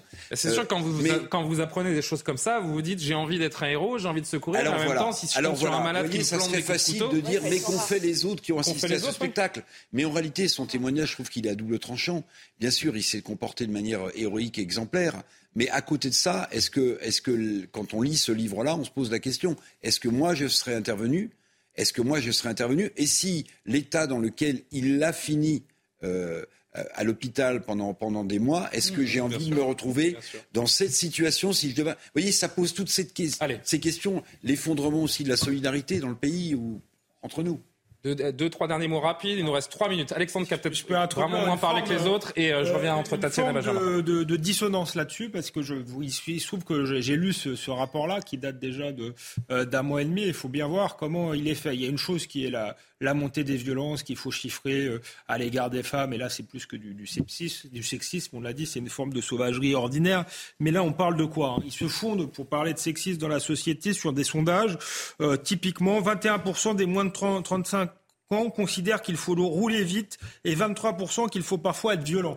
Bon, c'est pas précisé d'ailleurs euh, violent en général, hein, pas contre les femmes. Ça, ils, expliquent que c'est une manifestation de, euh, de sexisme parce que ça montre que les hommes euh, voudraient être virils. 63% des personnes interrogées pensent qu'il est plus difficile d'être une femme qu'un homme aujourd'hui dans notre société contre 20% qui pensent le contraire. Ils y voient une conséquence du sexisme. Donc euh, ça, me semble quand même euh, assez euh, biaisé comme enquête.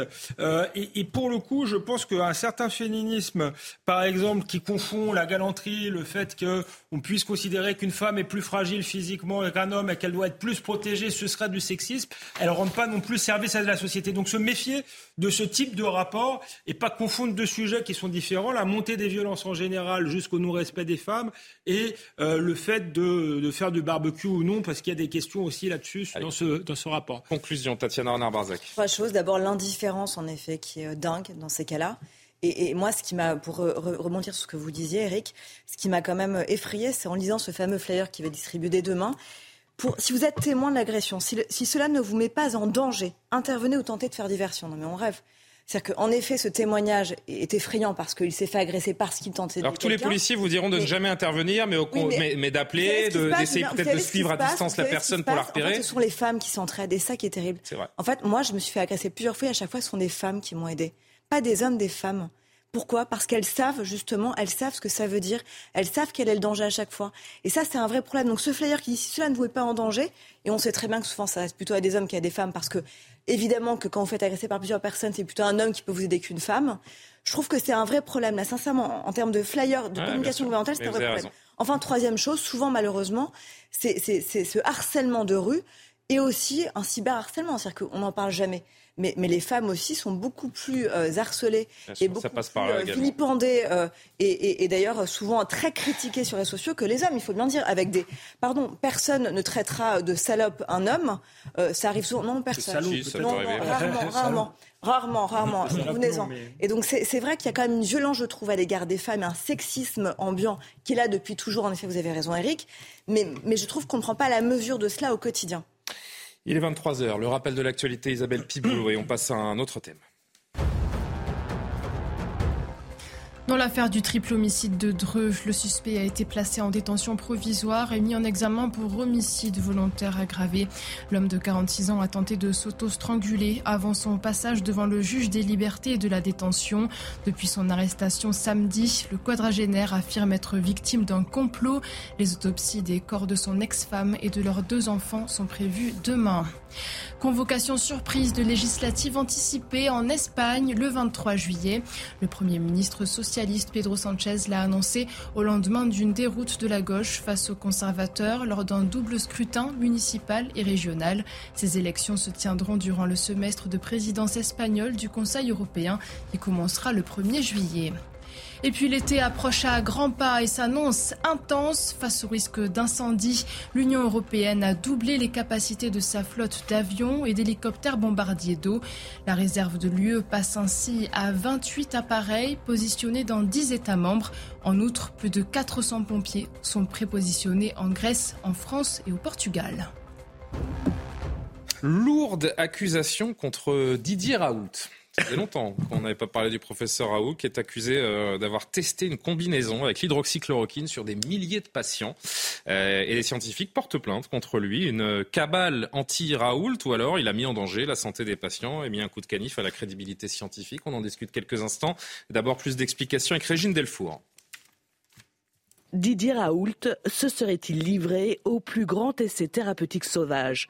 Pour 16 sociétés savantes de médecine, la réponse est oui. Dans une tribune publiée sur le site du Monde, elle dénonce la prescription systématique aux patients de la Covid-19, quel que soit leur âge, d'hydroxychloroquine, de zinc, d'ivermectine ou d'azithromycine par l'IHU de Marseille sur des ordonnances pré-remplies. Ces prescriptions systématiques ont été poursuivies, ce qui est plus grave, pendant plus d'un an après la démonstration formelle de leur inefficacité.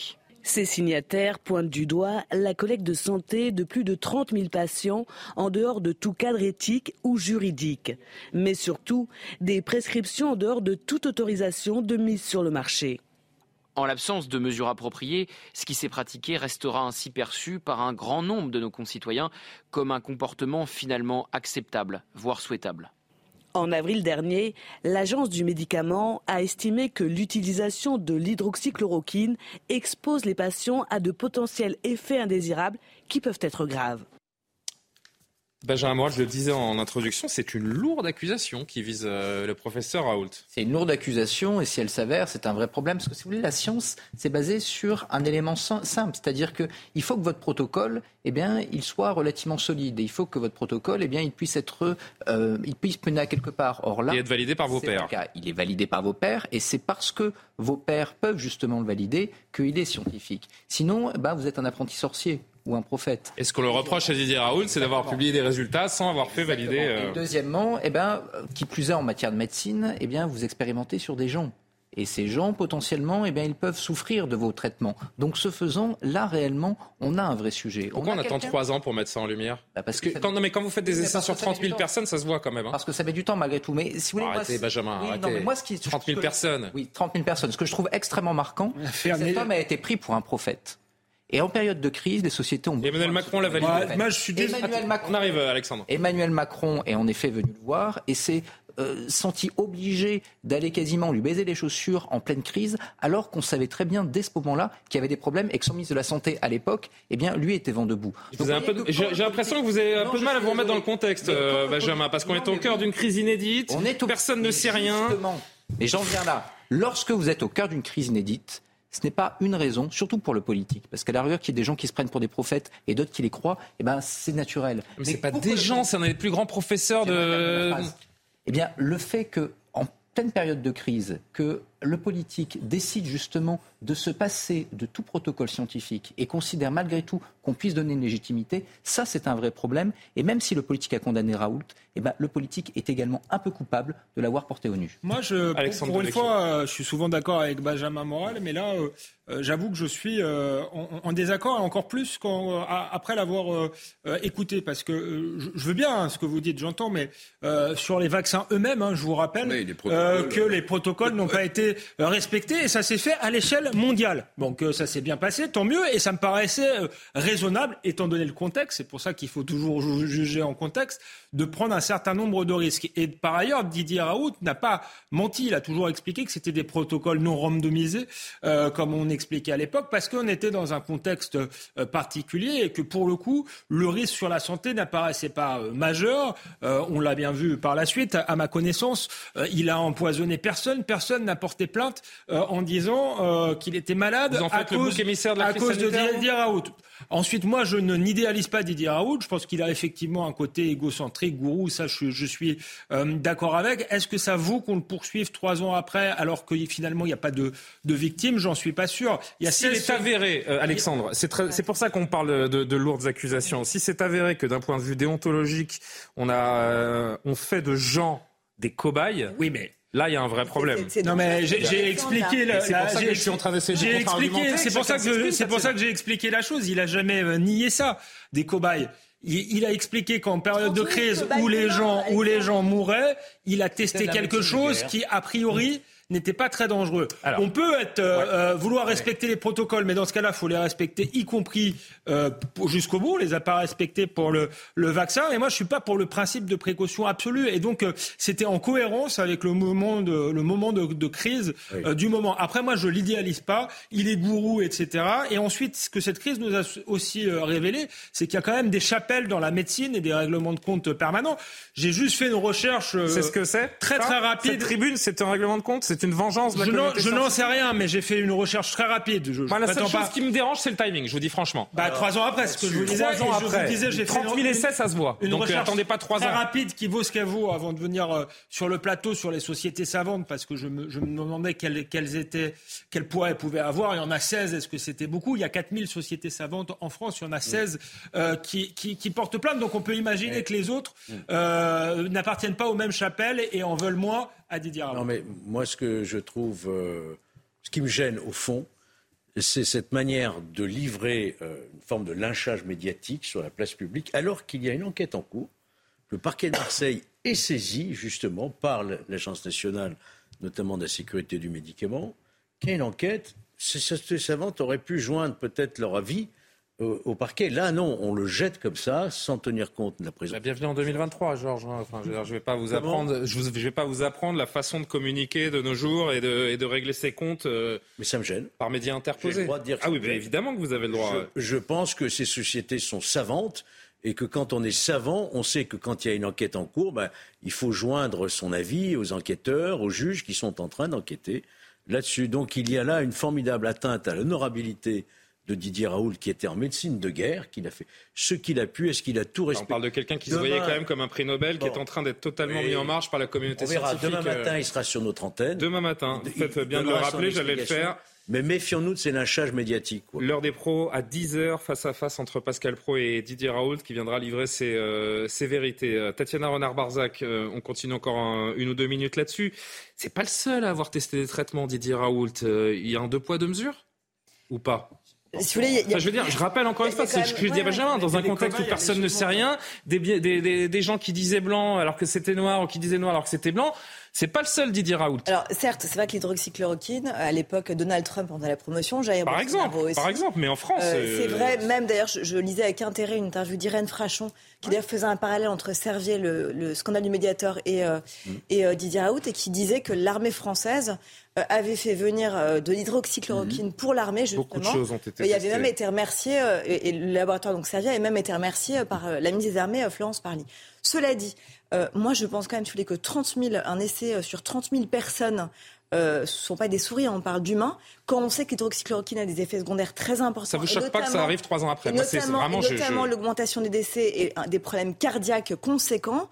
Je pense qu'il y a une question de bénéfice-risque en matière de santé qui est quand même primordiale. Pourquoi rien n'a été fait à l'époque? Pour plusieurs raisons. Parce que d'abord, à l'époque, comme vous le disiez, tout le monde tâtonnait, personne ne savait, tout le monde essayait de trouver un remède miracle. Je vous rappelle quand même qu'on avait beaucoup de retard, en particulier sur les vaccins, et qu'on était quand même vraiment à la traîne sur euh, plein de plein de choses. Deuxièmement, parce que c'est vrai, comme le disait Georges, qu'il y avait un côté gourou euh, et que c'était un peu le seul qui restait dans sa droit dans ses bottes quand euh, certains médecins, souvenez-vous, sur les plateaux, tout le monde se contredisait, on y perdait tous notre latin. Et puis troisième chose, parce qu'à l'époque, on n'avait pas de recul, mais désormais, quand on voit justement quels sont les effets secondaires de l'hydroxychloroquine quand on voit comment Didier Raoult a mené justement euh, ses études, je vous rappelle quand même qu'il y a plusieurs euh, problème juste de justice euh, quand même derrière lui. Hein. Je, je, je, rappelle quand même qu'il y a aussi une question managériale. Il y a quand même des enquêtes qui ont été menées sur sa façon aussi de gérer. Il n'est plus directeur de l'IHU. Hein. Euh, de Marseille, non, depuis le 31 août dernier, il est à la retraite. Mais cela dit, euh, ça pose quand même des vraies questions. C'est-à-dire que c'est quand même presque un charlatan quelque part. Pardon, mais arrêtez, bah, si. arrêtez vous êtes bah, face à un des plus. non, mais je veux dire, avant, bah, avant, le, avant le coup de l'hydroxychloroquine, c'était juste l'un des plus grands chercheurs infectiologues, épidémiologistes. il, a, juste été appelé pour, pour participer au conseil scientifique. Hein. Et lui qui a fermé la porte du conseil scientifique. Ne parlez pas d'un charlatan. Il a mené ces études-là. Non, mais vous vous décrédibilisez en disant charlatan parce que ça reste un grand euh, professeur. Pardon, quand, pardon, quand on n'a pas l'aval d'autorités compétentes et qu'on n'a pas surtout le, consentement éclairé des patients sur qui on fait 30 000 patients sur qui on fait des tests, on peut parler de charlatanisme. Je suis désolée. C'est votre, euh, votre choix. Euh, deux derniers les, Eric Revel et Karim Abrik. Euh, bon, moi, j'ai aucune compétence scientifique, donc. c'est pour ça que je reste on n'est pas sur le fond. Je reste à l'idée que c'était ou c'est un grand professeur. Maintenant, je vais, vous donner une réponse à votre question, mon cher Julien. Pourquoi ah. est-ce que ça lui est pas arrivé avant Parce qu'en fait, avant, il était en haut de la bulle médiatique. C'est ça. Vous voyez, en haut, il était. En haut, il était adoubé. Mais oui, mais oui. Donc, en fait, il y a deux choses qu'il faut éviter, à mon sens. C'est faire de la politique et faire des affaires et faire des recherches extrêmement poussées et mondialement reconnues et euh, jouer la carte de la médiatisation absolue. Parce qu'en réalité, euh, le professeur Raoult, euh, au-delà des compétences qu'il a et de ce qu'il a développé après, en fait, il a été pris par cette espèce de bulle médiatique dont il s'est enivré lui-même. jusque y compris lorsque le président de la République est venu le voir à Marseille. Et là, vous devenez, vous ne touchez plus terre. C'est-à-dire que vos paroles étaient aussi bues euh, ingéré par les médias et qui en retour donnait une image au professeur qu'il n'avait peut-être même pas considéré pour lui-même et c'est peut-être l'une des explications dont les médias sont C'est un peu emporté par son propre vedettariat. Il est devenu un t-shirt et c'est ça qui est peut-être monté à la tête. Non, mais c'est vrai. Et il a cultivé son côté euh, cheveux longs. Euh, bon, après, ça, il les avait avant. Hein, non, mais d'accord, d'accord. Mais c'était aussi un personnage. C'était un bon client. C'était un bon client pour les médias. Les médias, il faut le reconnaître humblement, on n'a pas des compétences scientifiques suffisantes. Donc tout ça, c'est auto-alimenté. Mais il sera là demain pour répondre aux questions Aujourd'hui, évidemment, je pense qu'une partie de la communauté scientifique lui faire payer très cher ce qu'il a dit et ce qu'il est devenu. C'est possible. Karima, dernier mot. Non, mais s'il n'a pas respecté un cadre légal ou quoi que ce soit, on verra avec l'enquête. Mais moi, je veux qu'on se remette justement euh, dans, dans, quel état d'esprit on était pendant cette crise COVID. Et je pense que beaucoup de gens, je pense euh, l'État et d'autres organisations doivent se regarder aussi parce qu'il y a des décisions qu'on peut qualifier peut-être aujourd'hui d'irréfléchies, euh, qui se sont produites, qui ont été, euh, qui ont été décidées aussi à cette période-là. Rappelez-vous, notamment, on pense, euh, exemple, le, fameux vaccin AstraZeneca, Covishield. Hein, C'était vacciné, vacciné. On a vu après qu'il y avait certains effets secondaires. Et non, ah, finalement, prenez pas ce vaccin-là, vous êtes mieux avec l'autre vaccin. On a vu des situations comme ça. On a vu ce qui s'est passé dans les EHPAD.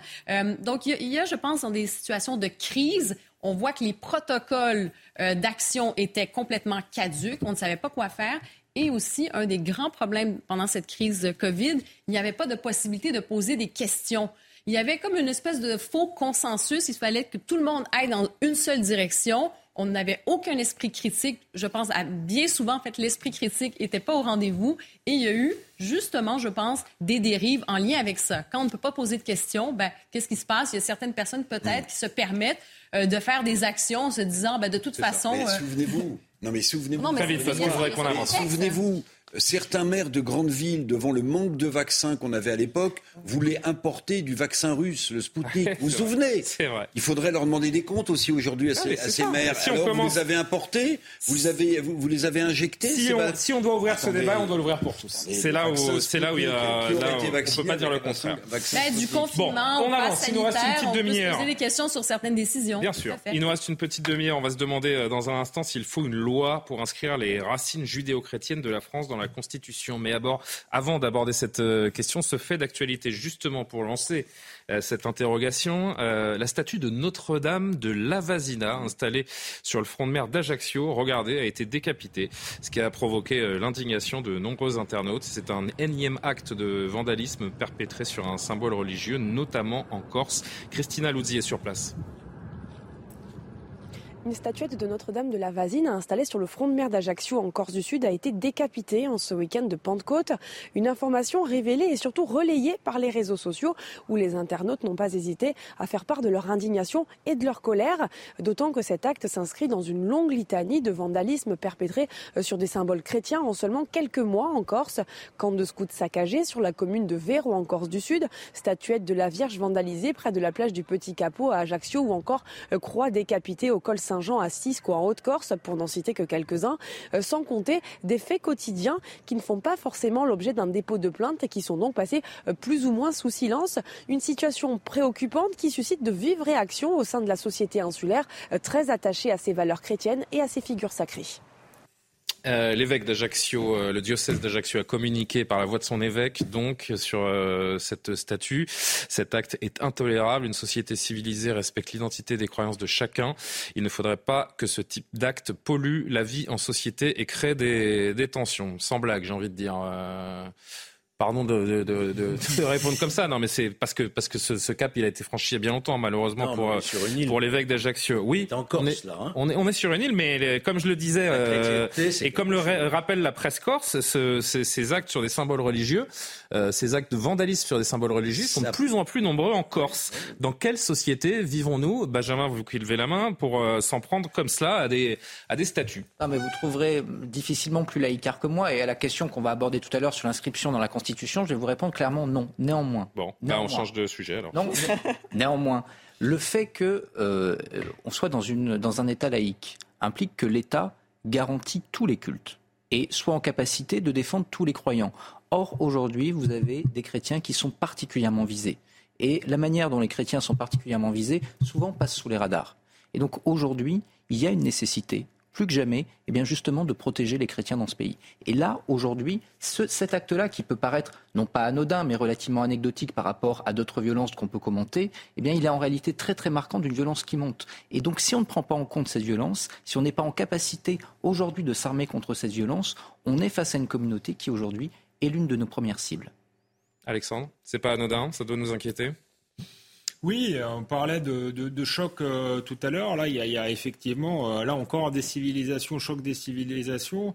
Euh, c'est-à-dire qu'il y a, on ne sait pas qui a fait ça, mais, mais, mais des civilisations parce que normalement, on ne s'attaque pas à ce qu'il y a de plus important pour une partie des. des, Et si plus rien n'est sacré, plus rien n'a d'importance. Voilà, on ne s'attaque pas au sacré. Donc, peut-être pas des décivilisations, mais désacralisation et, et, choc malgré tout parce qu'on peut imaginer. Alors c'est peut-être pas, euh, c'est peut-être un laïcard. Hein, J'accuse personne qui a qui a fait ça, mais dans tous les cas, c'est une euh, c'est une agression à l'égard d'une religion. Donc ça, ça montre une espèce de, de tension dans la société, une société qui a par ailleurs été longtemps chrétienne. Et même si aujourd'hui certains sont totalement laïcs, comme comme c'est mon cas, pas croyants, on a un héritage culturel et donc on a le sentiment, il faudra voir ce que révèle l'enquête, mais que c'est aussi une agression contre cet héritage culturel-là qui pourrait être commun à tous. Et pourquoi ça existe tout ça, Georges? Euh, Parce qu'il y a une incapacité à sanctionner les auteurs de ces méfaits également. Pourquoi ça se multiplie?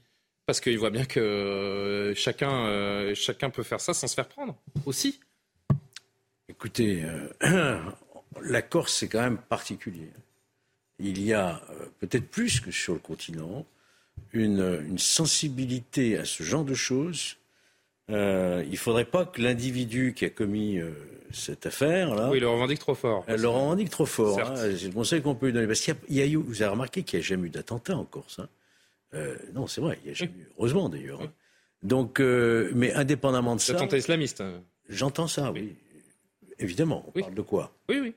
On va pas se le cacher. Ah non, mais moi, je, moi, je, suis incapable de vous dire quel est le profil de la personne qui a coupé cette, la tête de cette statue. C'est pas forcément un chrétien. Non Je pense. Voilà. Et j'en sais rien, ni vous ni moi, ne le euh, savez. oui, il y a de fortes euh, chances que ce ne soit pas un chrétien en tout cas.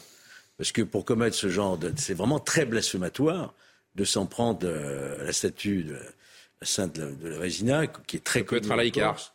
Voilà.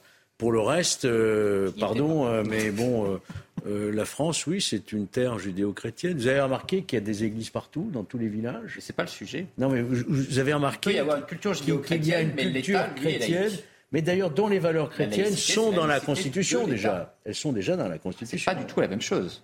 Elles sont universelles dans la Constitution. Bon, alors je vais vous entrer dans ce débat. Inspiration chrétienne. Je vais vous entrer dans ce débat. Est-ce qu'il faut une loi pour inscrire les racines judéo-chrétiennes de la France dans la Constitution? Certains veulent effacer euh, des marqueurs culturels immémoriels. On pense évidemment à Eric Piolle, dont on reverra le tweet dans quelques instants. Écoutez, ce sénateur LR, Stéphane Le Rudulier, sénateur LR des Bouches-du-Rhône, qui veut graver dans le marbre les racines judéo-chrétiennes de notre pays.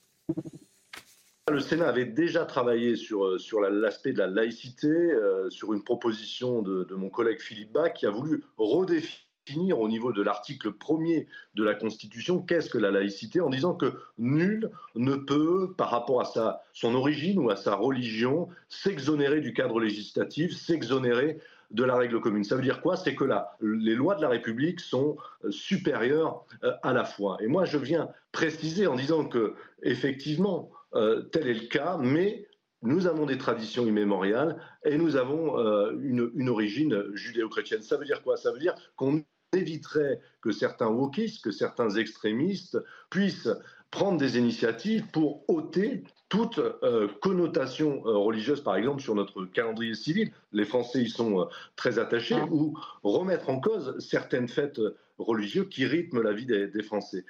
On pense évidemment au tweet d'Éric Piolle, le maire de Grenoble, qui propose de revoir le calendrier pour en faire un calendrier euh, laïque. Il disait il y a quelques jours, supprimons les références aux fêtes religieuses dans notre calendrier républicain, déclarons fériés les fêtes laïques qui marquent notre attachement commun à la République, aux révolutions, à la commune, à l'abolition de l'esclavage, aux droits des femmes ou encore des personnes euh, LGBT.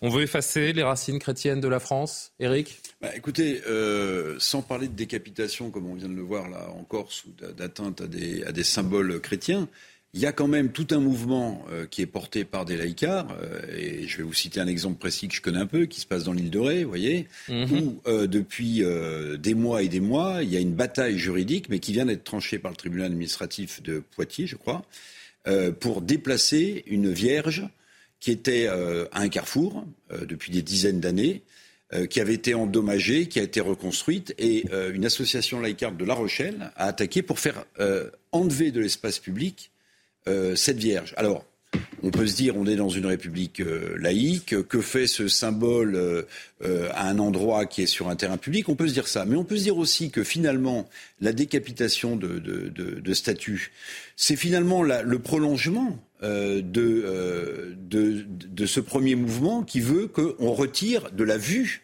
euh, des, des, habitants de ce pays toute référence euh, à la chrétienté. Et ça, c'est un sujet.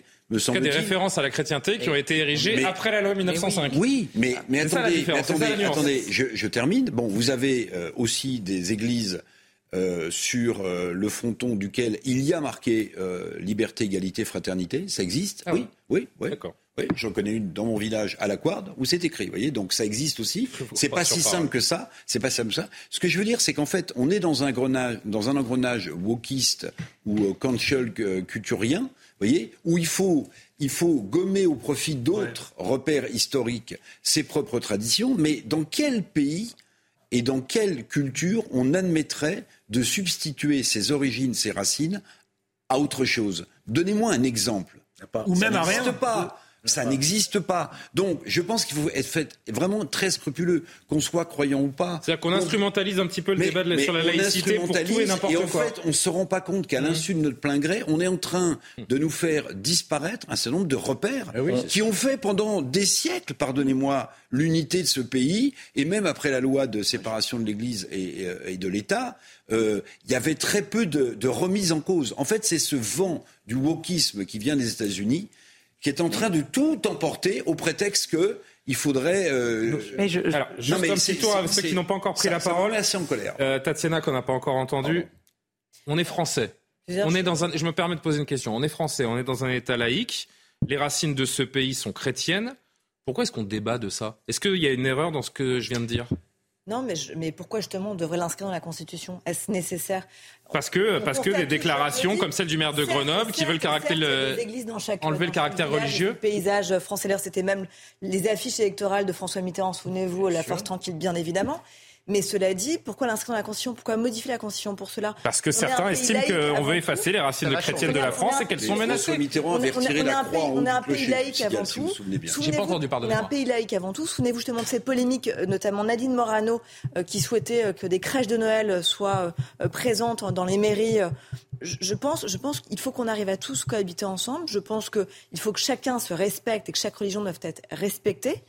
Euh, je crois que Éric Piolle fait une erreur lorsqu'il souhaite effacer euh, les jours euh, fériés qui sont des très souvent 6, je crois sur 11, qui sont des, jours justement chrétiens. Il fait une erreur mhm. parce que c'est une insulte quelque part à une partie des Français qui sont pratiquants catholiques et qui ne comprennent pas cela. Et puis on va pas se cacher à son petit doigt. Tous les prénoms aussi, une majorité des prénoms français sont aussi dans, dans, dans, dans le, calendrier. Donc voilà, il ne faut pas non plus se, se voler la face. Cela dit, euh, je pense que ça ne, ça, n'est pas. Euh, je ne comprends pas en fait ce débat très honnêtement. Ça s'appelle la cancel culture. Ça nous vient d'Amérique du Nord et, on est en train de. Bah si, si, non, si. Pas du tout. Pas du tout. Pas du tout. C'est une revendication. réécrire l'histoire. Euh, pardon, mais réécrire l'histoire, c'est. Il ne s'agit pas de changer le calendrier pour mettre. politiques loin Là, c'est totalement inaudible. J'ai pas entendu. Ça relève pas du wokisme. Mais non, non, bah, certains partis politiques souhaitent justement cela pour d'autres raisons, vous savez très bien pourquoi. Parce que bah, expliquez-moi alors. Certains du grand remplacement, parce que pour, mais bien sûr que oui, parce que pour d'autres, parce que pour d'autres, euh, ils pensent que l'immigration va tout balayer sur son chemin euh, et que c'est un drame et que donc il y aura absolument plus jamais euh, de culture française attachée à une culture judéo-chrétienne, ce qui est faux. Ce qui est faux. C'est ça la vérité. Karima qui n'a pas parlé encore sur ce sujet. Non, moi, je, je, comprends ce débat. Je pense pas que c'est la bonne solution d'inscrire dans la Constitution. Je comprends ce débat. En fait, ça témoigne finalement. C'est qu'en ce moment, la Constitution, euh, oui. Non, non, mais c'est ça. qui veulent la réécrire. Ouais. Oui, c'est ça, exactement. Parce que à ce moment-là, à chaque fois qu'il y a une controverse, à chaque fois qu'il y a quelque chose, à chaque fois qu'il y a un enjeu, on se dit, on va aller dans la Constitution. Je pense qu'il faut euh, savoir, comme on dit, raison, garder là-dessus. En effet. Cela dit, non, je comprends parce que pour moi, c'est un symptôme. En fait, c'est une détresse. C'est cette tentative de faire table rase de tous les symboles qui, euh, peut-être justement, s'identifie, en fait, qui identifie la France, à, oui, à son patrimoine, à son passé, et certains aimeraient faire table rase de ces fameux symboles. Vous parlez de la cancel culture, donc cette culture de l'annulation ou quoi que ce soit. Bien que vous, mais oui. non, mais c'est vrai qu'il y a des symboles. On le voit aux États-Unis. On veut notamment réécrire l'histoire. En fait, on veut se débarrasser de tous les symboles qui peuvent être perçus comme oppressants et dans certains cas, ben, peut-être qu'une statue religieuse peut être perçue comme étant oppressante sur, pour, pour euh, plusieurs individus, pour plusieurs groupes. Donc, je suis désolé, mais la loi, de 1900, la loi de 1905, elle est très claire. Tout ce qui a été construit avant 1905 reste debout et ensuite, sur le terrain public, on ne construit pas de nouveaux symboles. Et moi, je veux bien qu'il y, a quelques, il y a quelques sculptures qui sont construites et que les juges administratifs eh ben, retoquent. C'est normal. je termine, j'aimerais bien terminer une phrase. Sujet, Et donc, si c'est ça. Non, non, je vais vous dire pourquoi. Par rapport à l'exemple que j'ai pris tout à l'heure. Allez-y, allez-y. Allez-y, Benjamin. vous avez sur des terrains publics la construction de statues, ça c'est interdit. Je suis désolé, c'est le cas depuis 1905, c'est pas le wokisme. En revanche, il pleut dans des églises à Paris.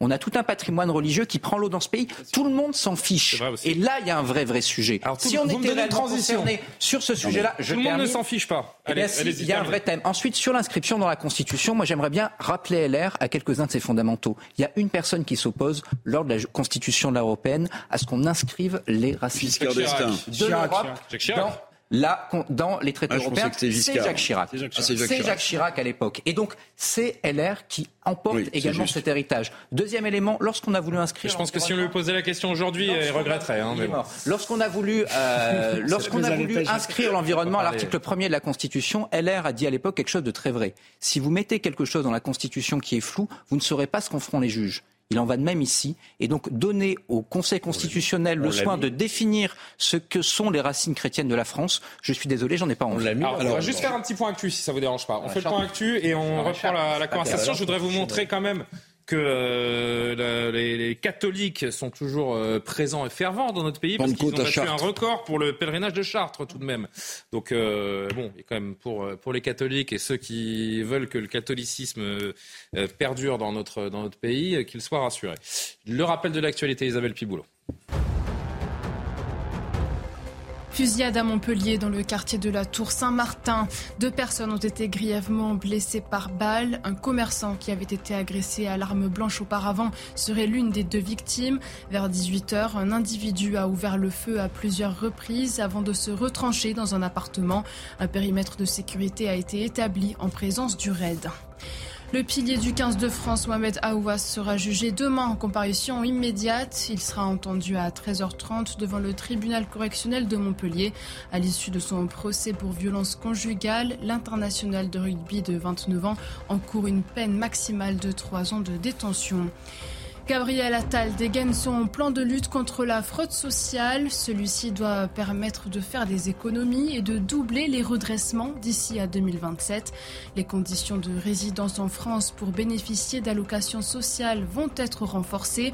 Gabriel Attal entend également augmenter les moyens de l'URSSAF pour limiter la fraude aux cotisations des employeurs. Oui, Eric Revel. Oui, Benjamin Morel, vous avez tout à fait raison une, une, nouvelle sculpture, une nouvelle sculpture religieuse, quelle que soit la religion, qui serait installée sur l'espace public, n'aurait pas sa place, puisque depuis la loi de 1905, c'est pas possible. Mais dans l'exemple que je prenais, c'est pas ça. Cette sculpture de la Vierge, de la flotte en ré, elle est là depuis des dizaines et des dizaines et des dizaines d'années. Avant ou après 1905 Alors, après 1905. Mais attendez, attendez, attendez, attendez. Ce qui est intéressant de voir, et vous allez voir pourquoi le wokisme ou la cancel culture rentre dans la partie, parce que pourquoi des associations laïcardes, en 2023 ou en 2022, se sont dit mais que fout cette, cette sculpture de la Vierge? Pourquoi? Mais parce qu'ils sont portés par une nouvelle idéologie qui s'appelle le wokisme. Ces associations laïcardes n'ont jamais contesté le fait que cette statue soit installée à faute. Alors, Alexandre Peut-être, mais rapidement, mais la loi, la loi de 1905, dans son application la plus stricte, elle nous protège en réalité, parce qu'on partage ce combat avec le wokisme, Eric. Mais la réalité, c'est que si on fait une passe sur certains éléments de la culture catholique, ensuite on ouvre une brèche, et cette brèche-là, on ne sait pas comment on la comble. Non, ça, ça, me paraît... Euh, euh, assez juste. Euh, effectivement, moi, je suis pas forcément favorable à, la inscrire dans la Constitution. Euh, d'abord, parce qu'en fait, les, les, les, les traditions judéo-chrétiennes, elles devraient être transmises à l'école, dans la famille, dans la société. En réalité, il faudrait arrêter d'avoir une forme de, de haine euh, pour, euh, pour soi-même. Il n'y a pas forcément besoin de l'inscrire dans, les, dans la Constitution euh, pour, pour, pour, que ça, pour que ça fonctionne. Donc il y a, il y a, il y a un équilibre à trouver. Après, sur les associations laïcardes, je suis conscient de la brèche que ça ouvre, mais je pense qu'effectivement, elles le font pour des raisons idéologiques et, et, elles le font pas pour d'autres atteintes à la laïcité qui paraissent plus agressives et plus dangereuses pour la société. Alors, je voudrais juste qu'on voit cette image pour conclure ce thème. 16 000 personnes qui ont marché jusqu'à Chartres ce week-end du pèlerinage catholique organisé tous les ans. Il s'agit d'un record selon l'association organisatrice qui a dû fermer d'ailleurs en avance ses euh, inscriptions. Écoutez quelques pèlerins qui ont marché. J'ai vécu beaucoup d'émotions spirituellement. J'ai vu beaucoup d'amis et euh, on a parlé de foi, euh, comment, comment vivre en tant que catholique aujourd'hui en 2023. On fait 40 km le premier jour. 40 km le deuxième jour et ce matin 20 km. C'est un grand moment de, prière et d'émotion. Fatigué, heureux et euh, content d'être arrivé enfin à Chartres après trois jours de marche. J'ai vécu trois jours magnifiques, trois jours difficiles physiquement, mais euh, pour la grâce de Dieu, euh, ça vaut le coup. Commentaire, la, quête de sens, de sacré, Georges, toujours présente, voire en augmentation. Moyenne d'âge 25 ans hein, sur ce pèlerinage, donc ce sont les jeunes, c'est mmh. pas euh, c'est pas les anciens qui, euh, qui restent euh, fervents. Il faut le faire. 100 km à pied. Il bah, faut être jeune. Ça use hein. les souliers. Oui, il faut déjà être jeune pour faire 100 km à pied. Il faut les faire à son rythme. Il n'y a pas d'âge. C'est la ferveur religieuse. L'Église catholique continue de faire rêver. Et pourquoi vous posez cette question c'est pas une, une, question, c'est une affirmation que je fais à ah, l'aune des images du week-end. L'Église catholique continue de faire rêver. La foi est vivante. Elle est très vivante, même si. Non, mais il y a deux minutes, on disait qu'il pleuvait dans les églises, donc euh, on peut se poser cette question. Dans les églises. Même c'est un vrai problème. Petit souci à se, faire dans les pardonner quand même. Pardonnez-moi. C'est autre chose. Alors laissez finir Georges. Hein. Laissez finir Georges. Moi, ça m'arrive d'y aller le dimanche, la messe, et je constate qu'il y a du monde toujours. Je constate que la ferveur, elle est toujours là. Non, vous ne croyez pas bah, Non, pour le coup, je ne sais pas, j'y crois pas. Je dis je, Après 16 000, ferveur religieuse. 16 000, c'est beaucoup et peu à la fois. Je hein. pense qu'il y a un retour du religieux chez les jeunes.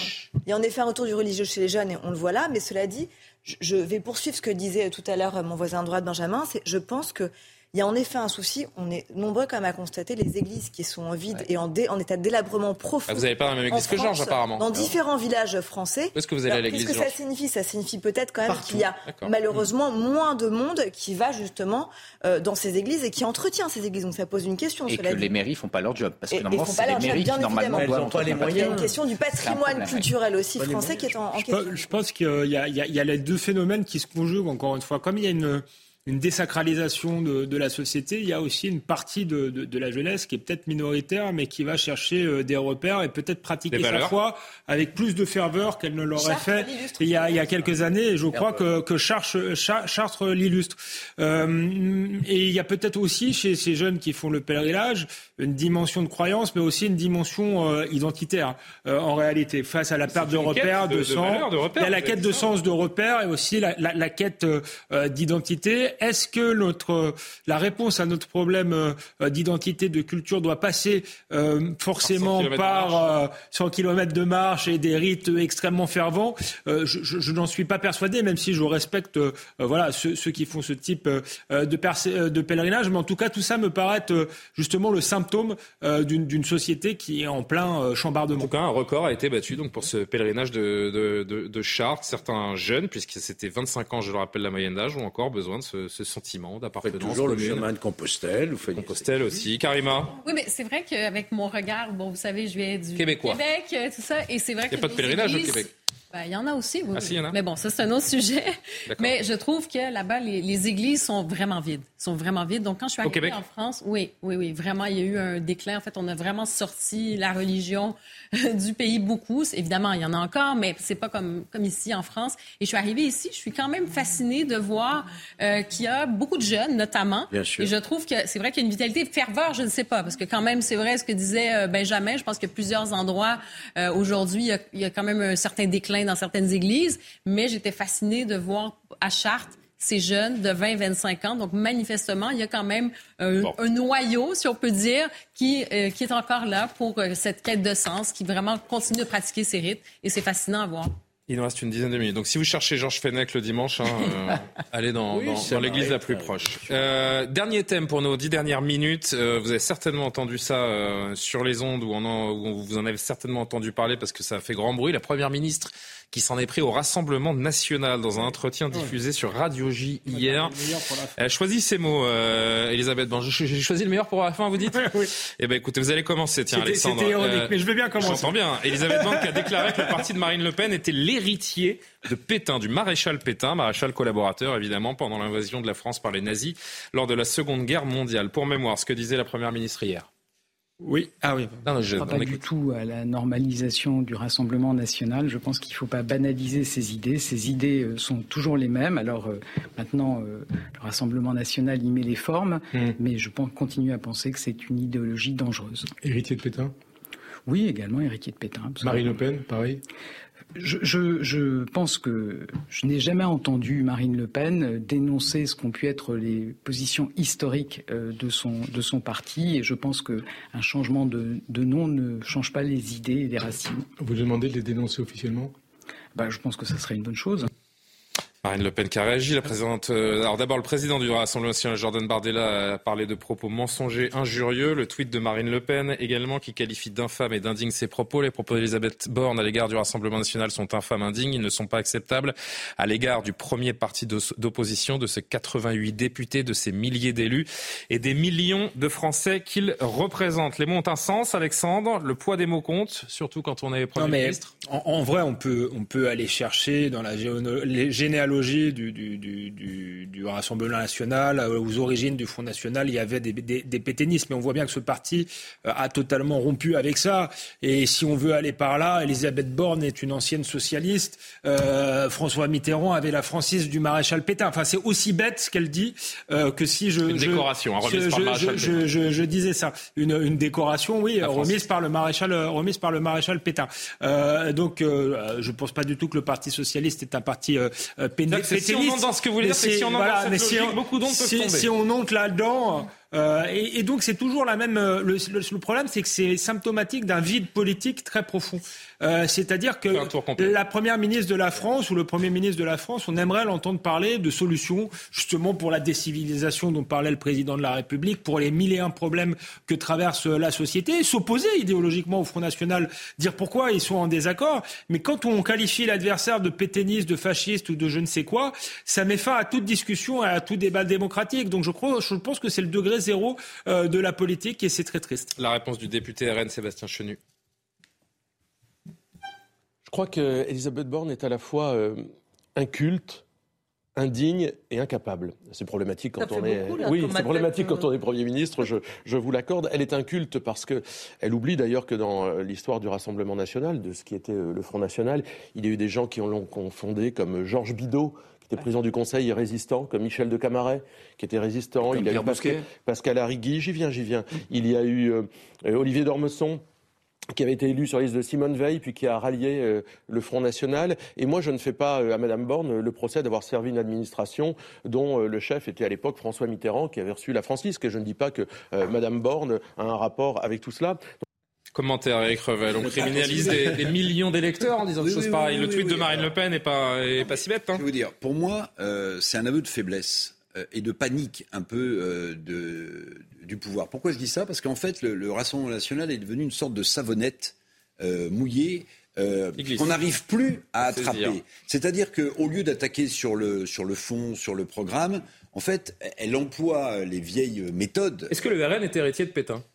Bah, le, Front, National a été, à un moment donné, euh, oui, il a, il a eu des pétainistes, euh, évidemment. C'est, Est-ce que le Rassemblement National est alors, Justement, pourquoi je dis que c'est une savonnette qui n'arrive plus à prendre? Parce que le, RN s'est normalisé. Parce qu'aujourd'hui, euh, l'opposition interrogeait des politiques entre eux. Ils vous disent, ah, les députés Rassemblement National, ils bossent vraiment, ils mmh. connaissent leur dossier. Donc en fait, on ne sait plus comment l'attraper. je crois qu'Elisabeth Borne elle-même avait dit que les députés du, RN se tenaient bien euh, à l'Assemblée. Mais je vais rajouter juste une petite couche à Madame Borne euh, pour sa mémoire, puisqu'elle a travaillé avec M. Delanoë, avec M. Lang, etc. Bon, euh, ok, François Mitterrand, jeune, était l'extrême droite et apportait la francisme. Mais il y a plus fort encore.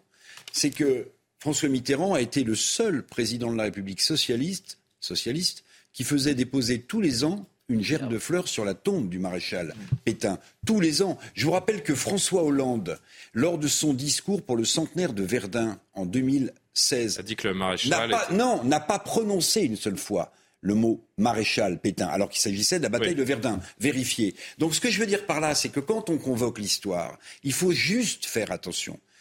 Je sais que pour beaucoup de socialistes, François Mitterrand demeure le mentor absolu, celui qui a réussi l'impossible. Mais souvenons-nous quand même que tous les ans, président socialiste qu'il était, faisait déposer sur la tombe du maréchal Pétain à, Joinville, à, Port-Joinville, sur l'île Dieu, une gerbe de fleurs pour honorer qui? Bah, Le grand soldat évidemment. Mais la personne ne se posait la question.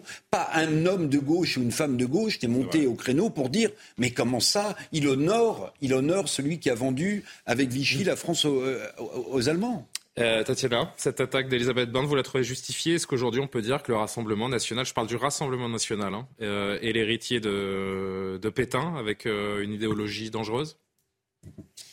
On peut dire que dans ses racines, l'histoire de ce parti, oui, est liée évidemment à des personnalités. Mais dans ce cas-là, on revient au débat du début, tout le monde tombe dans ce cas-là. J'ai hein. poursuivre mon raisonnement. Est liée à des personnalités pétainistes. on peut dire qu'il il y a eu des propos encore ces dernières années de la part de Jean-Marie Le Pen euh, notamment à Rivarol, euh, considérant que Pétain n'était pas un traître et qu'on l'avait d'ailleurs maltraité au, moment de, la, libération. Il a été euh, exclu du Rassemblement national.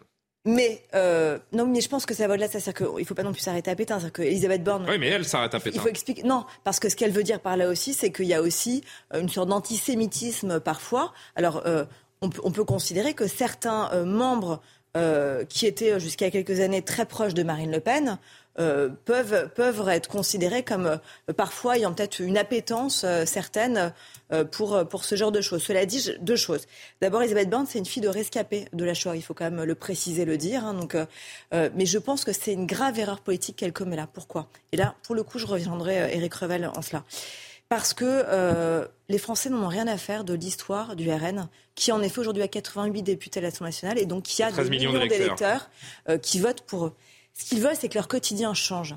Et donc, en stigmatisant en ça un parti, au lieu, en effet, je suis d'accord avec vous, de s'attaquer euh, au, programme précis de ce parti, en fait, notamment euh, par exemple la question économique, la question sur les revirements nombreux et variés de Marine Le Pen sur l'Europe, hmm. euh, la question migratoire, la question des arguments du pouvoir année je pour pense que le erreur. Et je pense qu'avoir passé autant de temps à s'attaquer au parti de Jean-Luc Mélenchon, au lieu justement de s'attaquer au programme précisément de Marine Le Pen, c'est une erreur. Et comme les échéances électorales Elle a dit hein, dans cette interview que le RN pour elle est plus dangereux que LFI. Et notamment européenne et que par ailleurs 2017, et elle le dit elle-même, peut être un risque en effet pour, pour ce parti parce que Marine Le Pen pourrait peut-être arriver au pouvoir en 2017, eh bien je pense que c'est pas en convoquant l'histoire, mais c'est justement en s'attaquant précisément avec des choses concrètes au programme et, et, aux prises de position de Marine Le Pen qu'elle pourra faire avancer. Et je rappelle qu'il y a un certain temps, Marine Le Pen avait déclaré dans le journal La Croix que la Shoah était la chose la plus abominable au monde.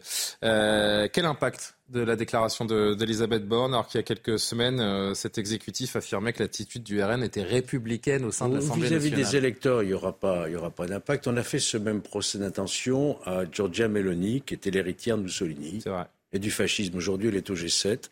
Elle est européenne, manifestement. Enfin, elle a une vision de l'Europe. En tout cas, elle est admise à la table des grands. Bon. Je crois qu'en ce qui concerne Marine Le Pen, elle est effectivement héritière du parti que lui a légué son père. Mais je crois aussi, même si on peut être en total désaccord sur certains points du parti aujourd'hui, elle a quand même fait un héritage sous bénéfice d'inventaire. Elle a quand même gommé un certain nombre de choses et même elle s'est opposée à un certain nombre de choses. Alors peut-être devrait-elle encore davantage clarifier les choses. Et pourquoi il y a toujours un cordon sanitaire autour du RN alors? Mais parce que je crois qu'il y a encore peut-être besoin de clarification de la part des dirigeants euh, du Rassemblement national. Parce que euh, le RN est toujours nostalgique des périodes sombres de notre histoire Ah non, moi je dirais pas ça du tout. Le RN d'aujourd'hui, non.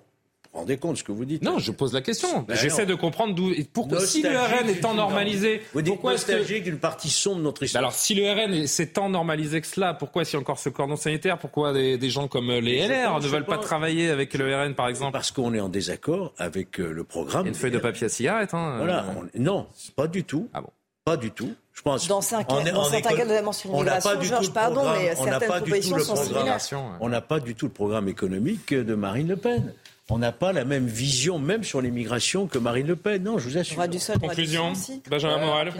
le, RN aujourd'hui. Faute politique de la part de la Première ministre Déjà, le RN, c'est un parti populiste tel qu'on en trouve beaucoup en Europe. Et c'est surtout le, système politique, en fait, qui fait aujourd'hui que la frontière tient. Ensuite, bah, on n'est pas dans une faute politique, on est dans une stratégie la petite semaine qui est toujours un peu la même. Souvenez-vous, Emmanuel Macron disait il y a quelques années que eh ben, le maréchal Pétain avait été un grand soldat, un peu à la méthode François Mitterrand. Et ensuite, entre les deux tours, souvenez-vous des dernières présidentielles, vous avez un Emmanuel Macron qui, lors de son discours de Marseille, reprend les termes de Jean-Luc Mélenchon. Il reprend même le nom de son programme, L'avenir en commun, et il diabolise l'adversaire. Ces dernières semaines, il diabolise un autre adversaire. Il dit Jean-Luc Mélenchon, c'est la haine, c'est le mal, etc. Et de l'autre côté, eh ben, le RN est républicain. Aujourd'hui, on change de nouveau de stratégie, on change de pied. Donc, on attaque le RN pour essayer de solidifier la gauche derrière soi. Mais à force, mmh. eh bien, c'est tous les repères politiques qui sautent. Et ce jeu auquel joue la majorité, c'est un jeu à terme très dangereux. C'est terminé C'est vous le patron. C'est moi le patron. c'est une bonne euh, conclusion. non, c'est pas terminé. Bah, le patron a décidé qu'il y avait une image de film, ah. comme tous les soirs. On l'attendait. On a eu des sujets un peu durs quand même ce soir, soit très sérieux, soit très lourds. Euh, J'ai envie de vous quitter avec euh, l'une des images, selon moi, les plus réjouissantes du, du week-end. Je veux que ça m'a fait, ça m'a fait personnellement très. Je me fais un petit kiff, comme on dit euh, trivialement. Euh, l'une des belles images du week-end, au nord. Il y avait des Allez-y. Corons. Voilà, Pierre Bachelet. C'était les L'Europe, c'était l'horizon. On pourrait remplacer les, les, mots de Pierre Bachelet qui dit le ciel, c'était l'horizon par l'Europe les corons de Pierre Bachelet, l'hymne de Bollard, des feux d'artifice, vous allez voir, les larmes, la folie, la joie, la fierté de toute une ville samedi soir, frisson général qui s'est embarqué du, s'est emparé du stade Bollard, c'est toute l'ancienne cité minière, après que le club a validé sa deuxième place en Ligue 1 et assurance de retrouver la Ligue des Champions la saison prochaine. Oui, Tatiana, je vois les frissons. Les presque les, les, vrais champions de France parce que le PSG. 21, 21, pourquoi on n'en parle pas? Ben si, on en parle parce que. Longuement, des choses positives Hein. Bah oui, bah oui. Un jour, on fera le journal des bonnes nouvelles. J'espère que ça marchera. Ça faisait 21 ans que le club Lensois euh, ne s'était pas qualifié. Dites-vous bien qu'en Ligue 2, il y a trois ans, ils étaient encore en Ligue 2, les joueurs de, de Franck S. Du fond de la mine au paradis du football. Voilà la trajectoire euh, fulgurante des 100 et or. Félicitations aux Lensois, à leur entraîneur Franck S qui ont proposé un jeu exceptionnel cette saison. Franchement, ils m'ont régalé.